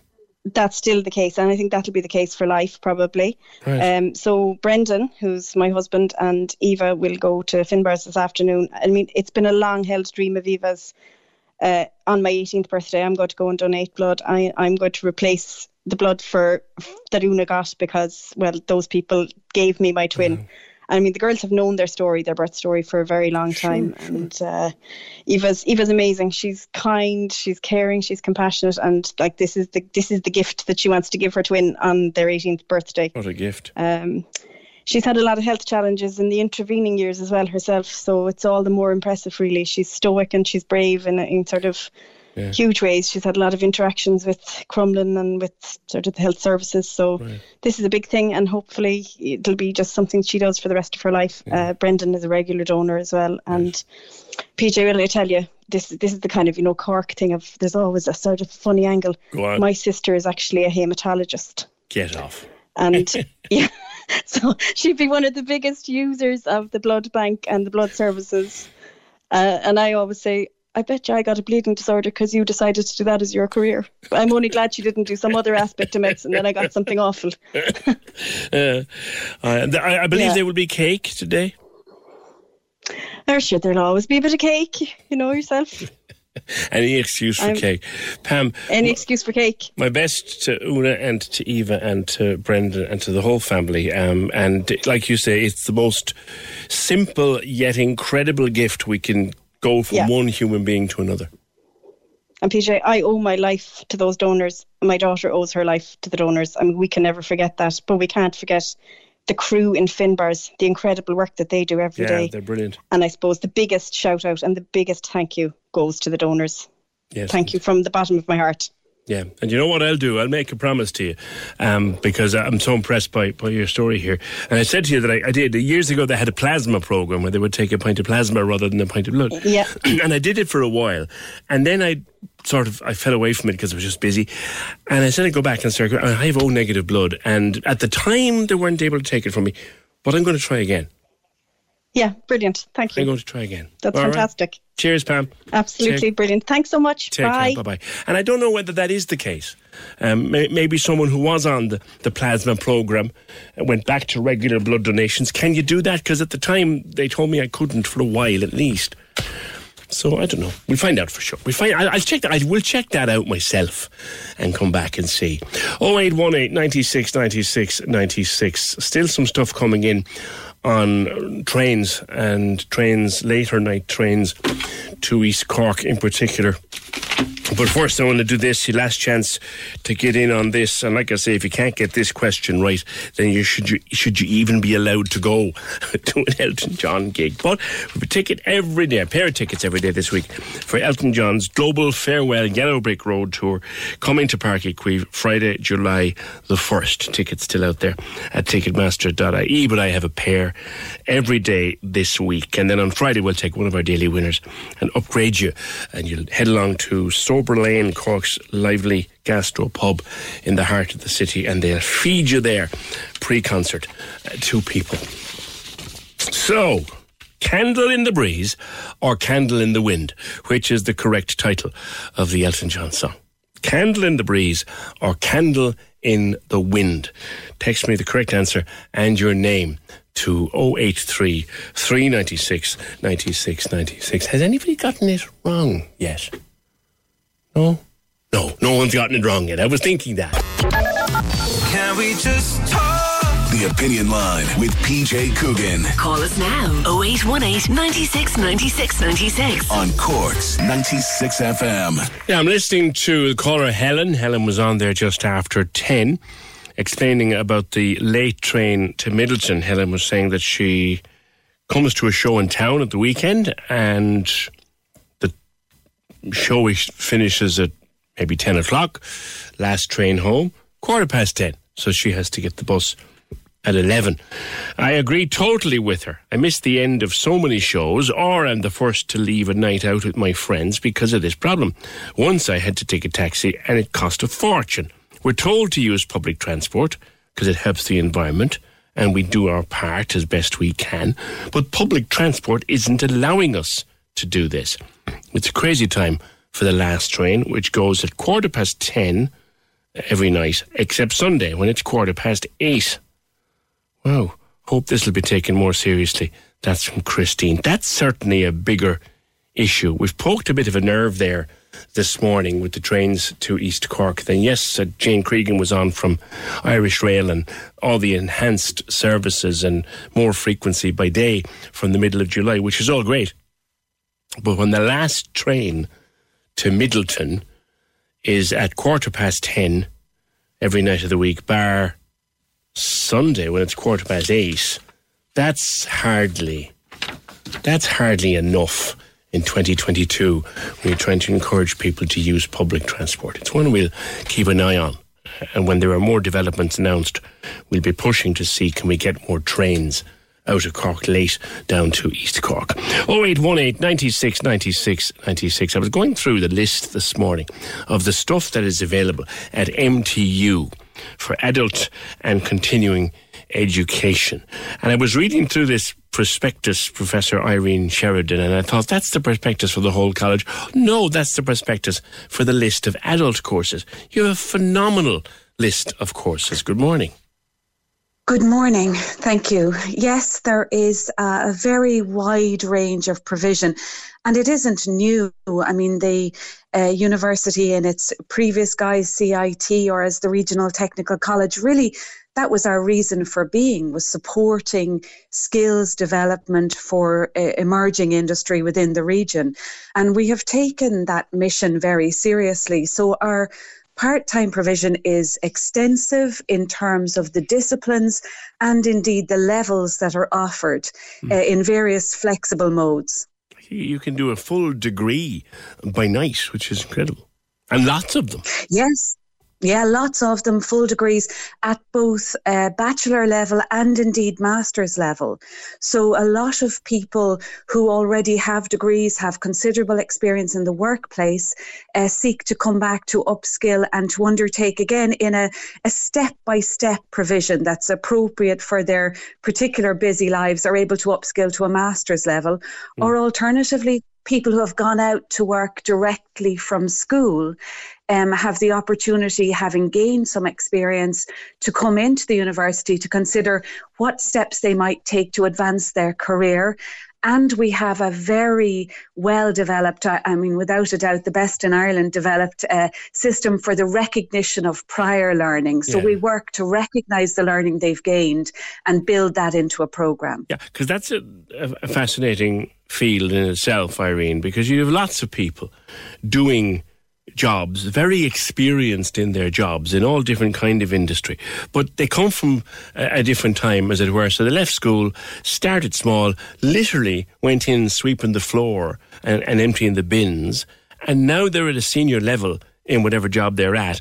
But if they had to compete for their own job, they wouldn't get it because they don't have a qualification. There's lots of those people out there. You can help them to get a qualification even though they don't have an academic background.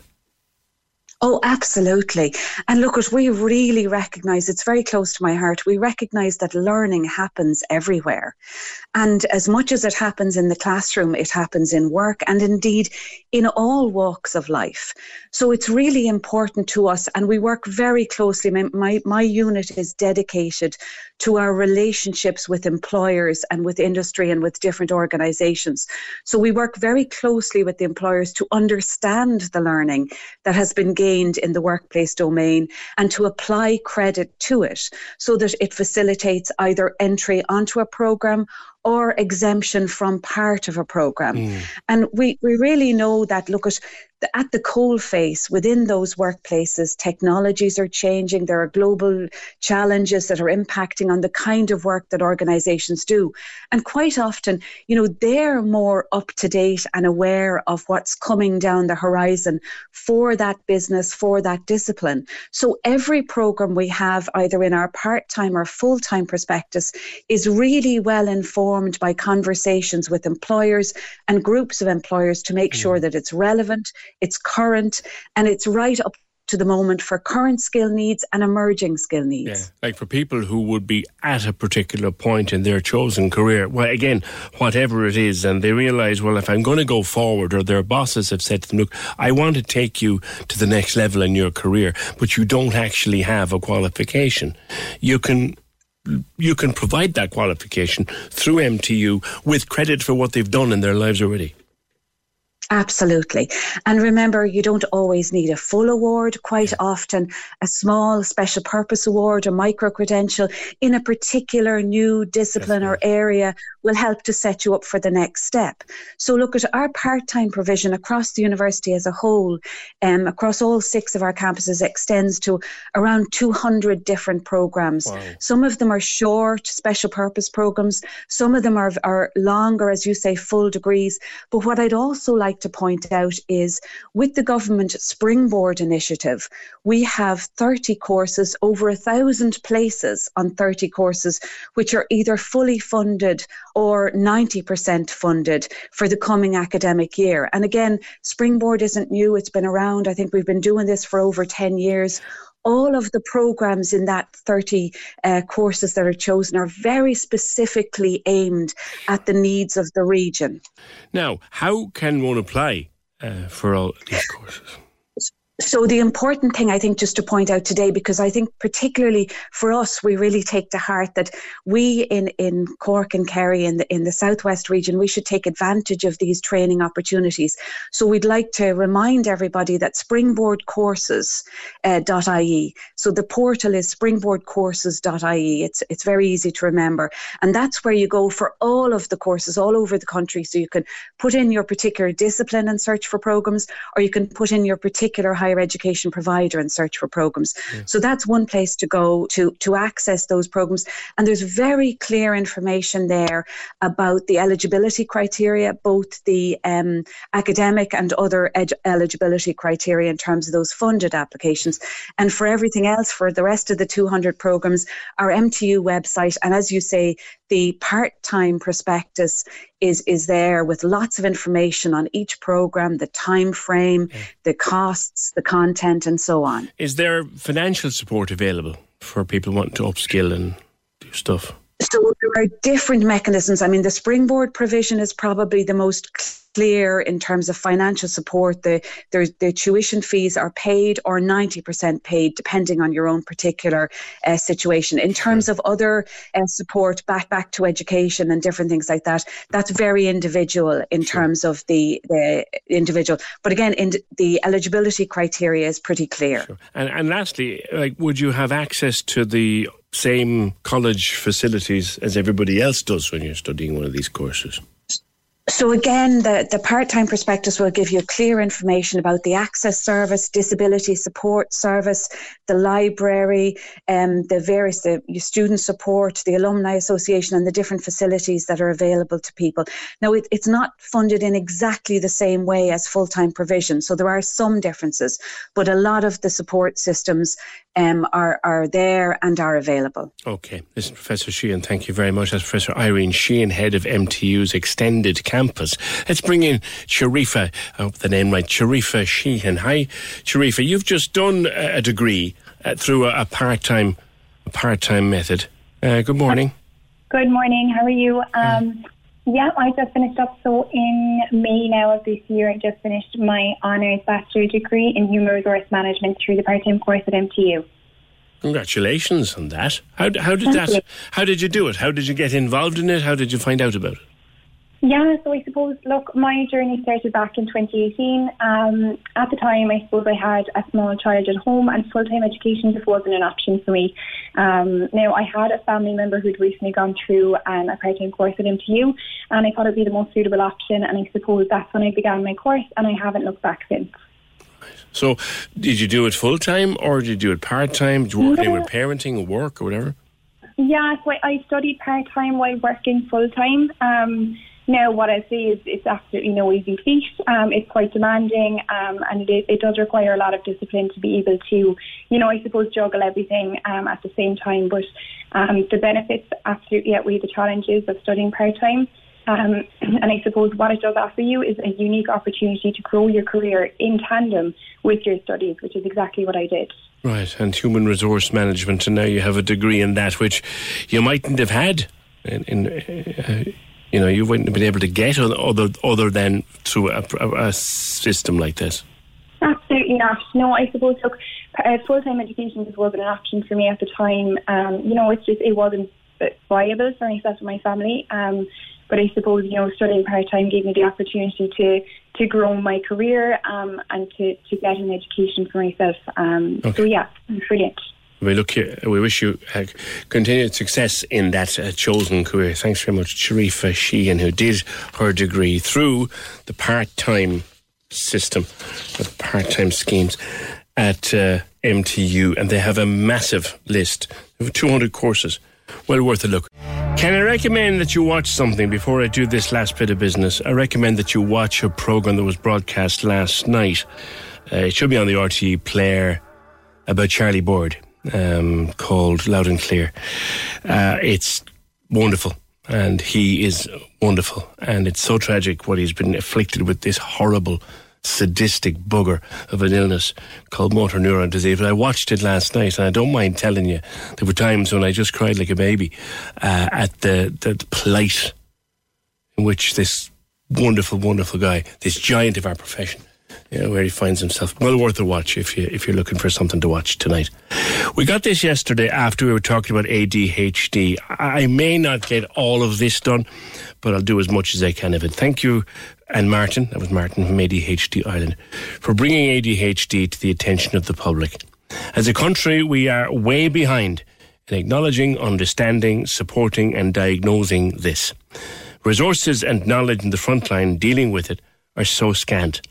ADHD inhibits executive functions, focus, initiation, self monitoring, working memory, effort regulation, emotion regulation, planning, prioritizing, organizing. But what people don't know is it doesn't necessarily exhibit as hyperactivity. Many people have inattentive ADHD. That presents as being just daydreamy and sluggish, and maybe very tired, and maybe overwhelmed from battling executive challenges, which are huge. They're the dreamy child who stares out the window and seems scatty or disorganized. that the people and their teachers and their parents might label them as lazy. They do try their hardest, but they have very many internal struggles. Another thing that they struggle with is regulating attention and focus. Some people think, oh, they can't have ADHD as they can pay attention when they want to and they're academically bright. But this is misinformation. ADHD, you can hyperfocus when a topic is of huge interest. That can be your superpower. They can be and often are strong academically. But academic ability and executive function are different things. It's executive function which is the biggest predictor of future success, not academic activity. Girls and adults also have this as much as 10 year old boys, but they mask their symptoms. They're very good at this. They're notoriously underdiagnosed or even ignored. Undiagnosed ADHD can then present in later life or in teenage years as symptoms like depression, addiction, self harm. Too many things in this country are only dealt with downstream when they're a huge problem, and then they're dealt with incorrectly. One need only look at the many Irish Facebook ADHD pages and see how many parents and children are literally crying out for help, looking to get diagnosis, resources, and understanding, and they're meeting closed doors again and again and again. Parents who say their seven or eight year old are depressed, even suicidal. Worst thing about this is it's all very treatable. So many need help, they just want to better their own circumstances. Again, it's a lack of resources. Schools are fighting to keep the few SNAs they have. And they're placed in an ideal position to provide the important in school scaffolding.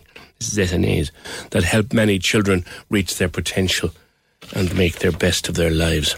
There's more to this, but I'll just finish up with it. Many ADH people, ADHD people, are the entrepreneurs, the creators, the diverse thinkers of this world. Many of them are in very high places. They are greatly needed. They have so much to contribute. It has positives, but only if it's identified and found and accommodated.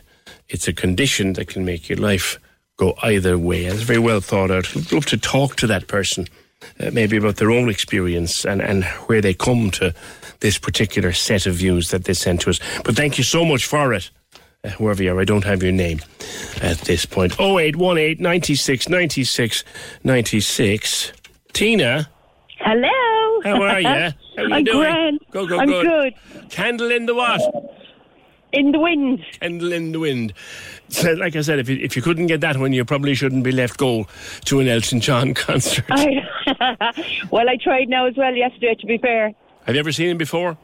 No, I haven't, and it was something I always wanted to go to, but like that now, PJ, I was just kind of caught up, and oh, no, I can't wait now. Like I really can't. Who will you bring? Um, my partner Paul. All right. Well, listen, you're off. Yeah. You're off on the first of July to see him, uh, thanks to Aiken Promotions. And and you might even be taking Paul out for dinner as well because the Oh. every every daily winner goes into a draw for Sober Lane. On- on Brilliant. the He'd be Friday. spoiled rotten. He'd be brilliant. All right. PJ, thanks a million. Look after That's yourself. brilliant. Cheers, and you. Tina. Bye. Thank you. Bye bye. 0818 96 96 96. That's it. The programme edited by Fiona Corcoran, produced and researched by Fergal Barry. We shall see you tomorrow just after nine. Oldies and Irish on Cork's 96 FM is the Big Sunday Show on your radio. Big, big, big show, show, show, ra- ra- ra- ra- radio. Turn it up and take it easy with the best music mix for your Sunday morning. Sunday morning. Welcome along to the programme. Lovely to be with you on a Sunday morning. Oldies and Irish with Derry O'Callaghan. Sundays, 10 a.m. to 2 p.m. With Hidden Hearing, tuning you in so you don't miss a thing. And we've been doing it for over 30 years. HiddenHearing.ie. Cork's 96 FM.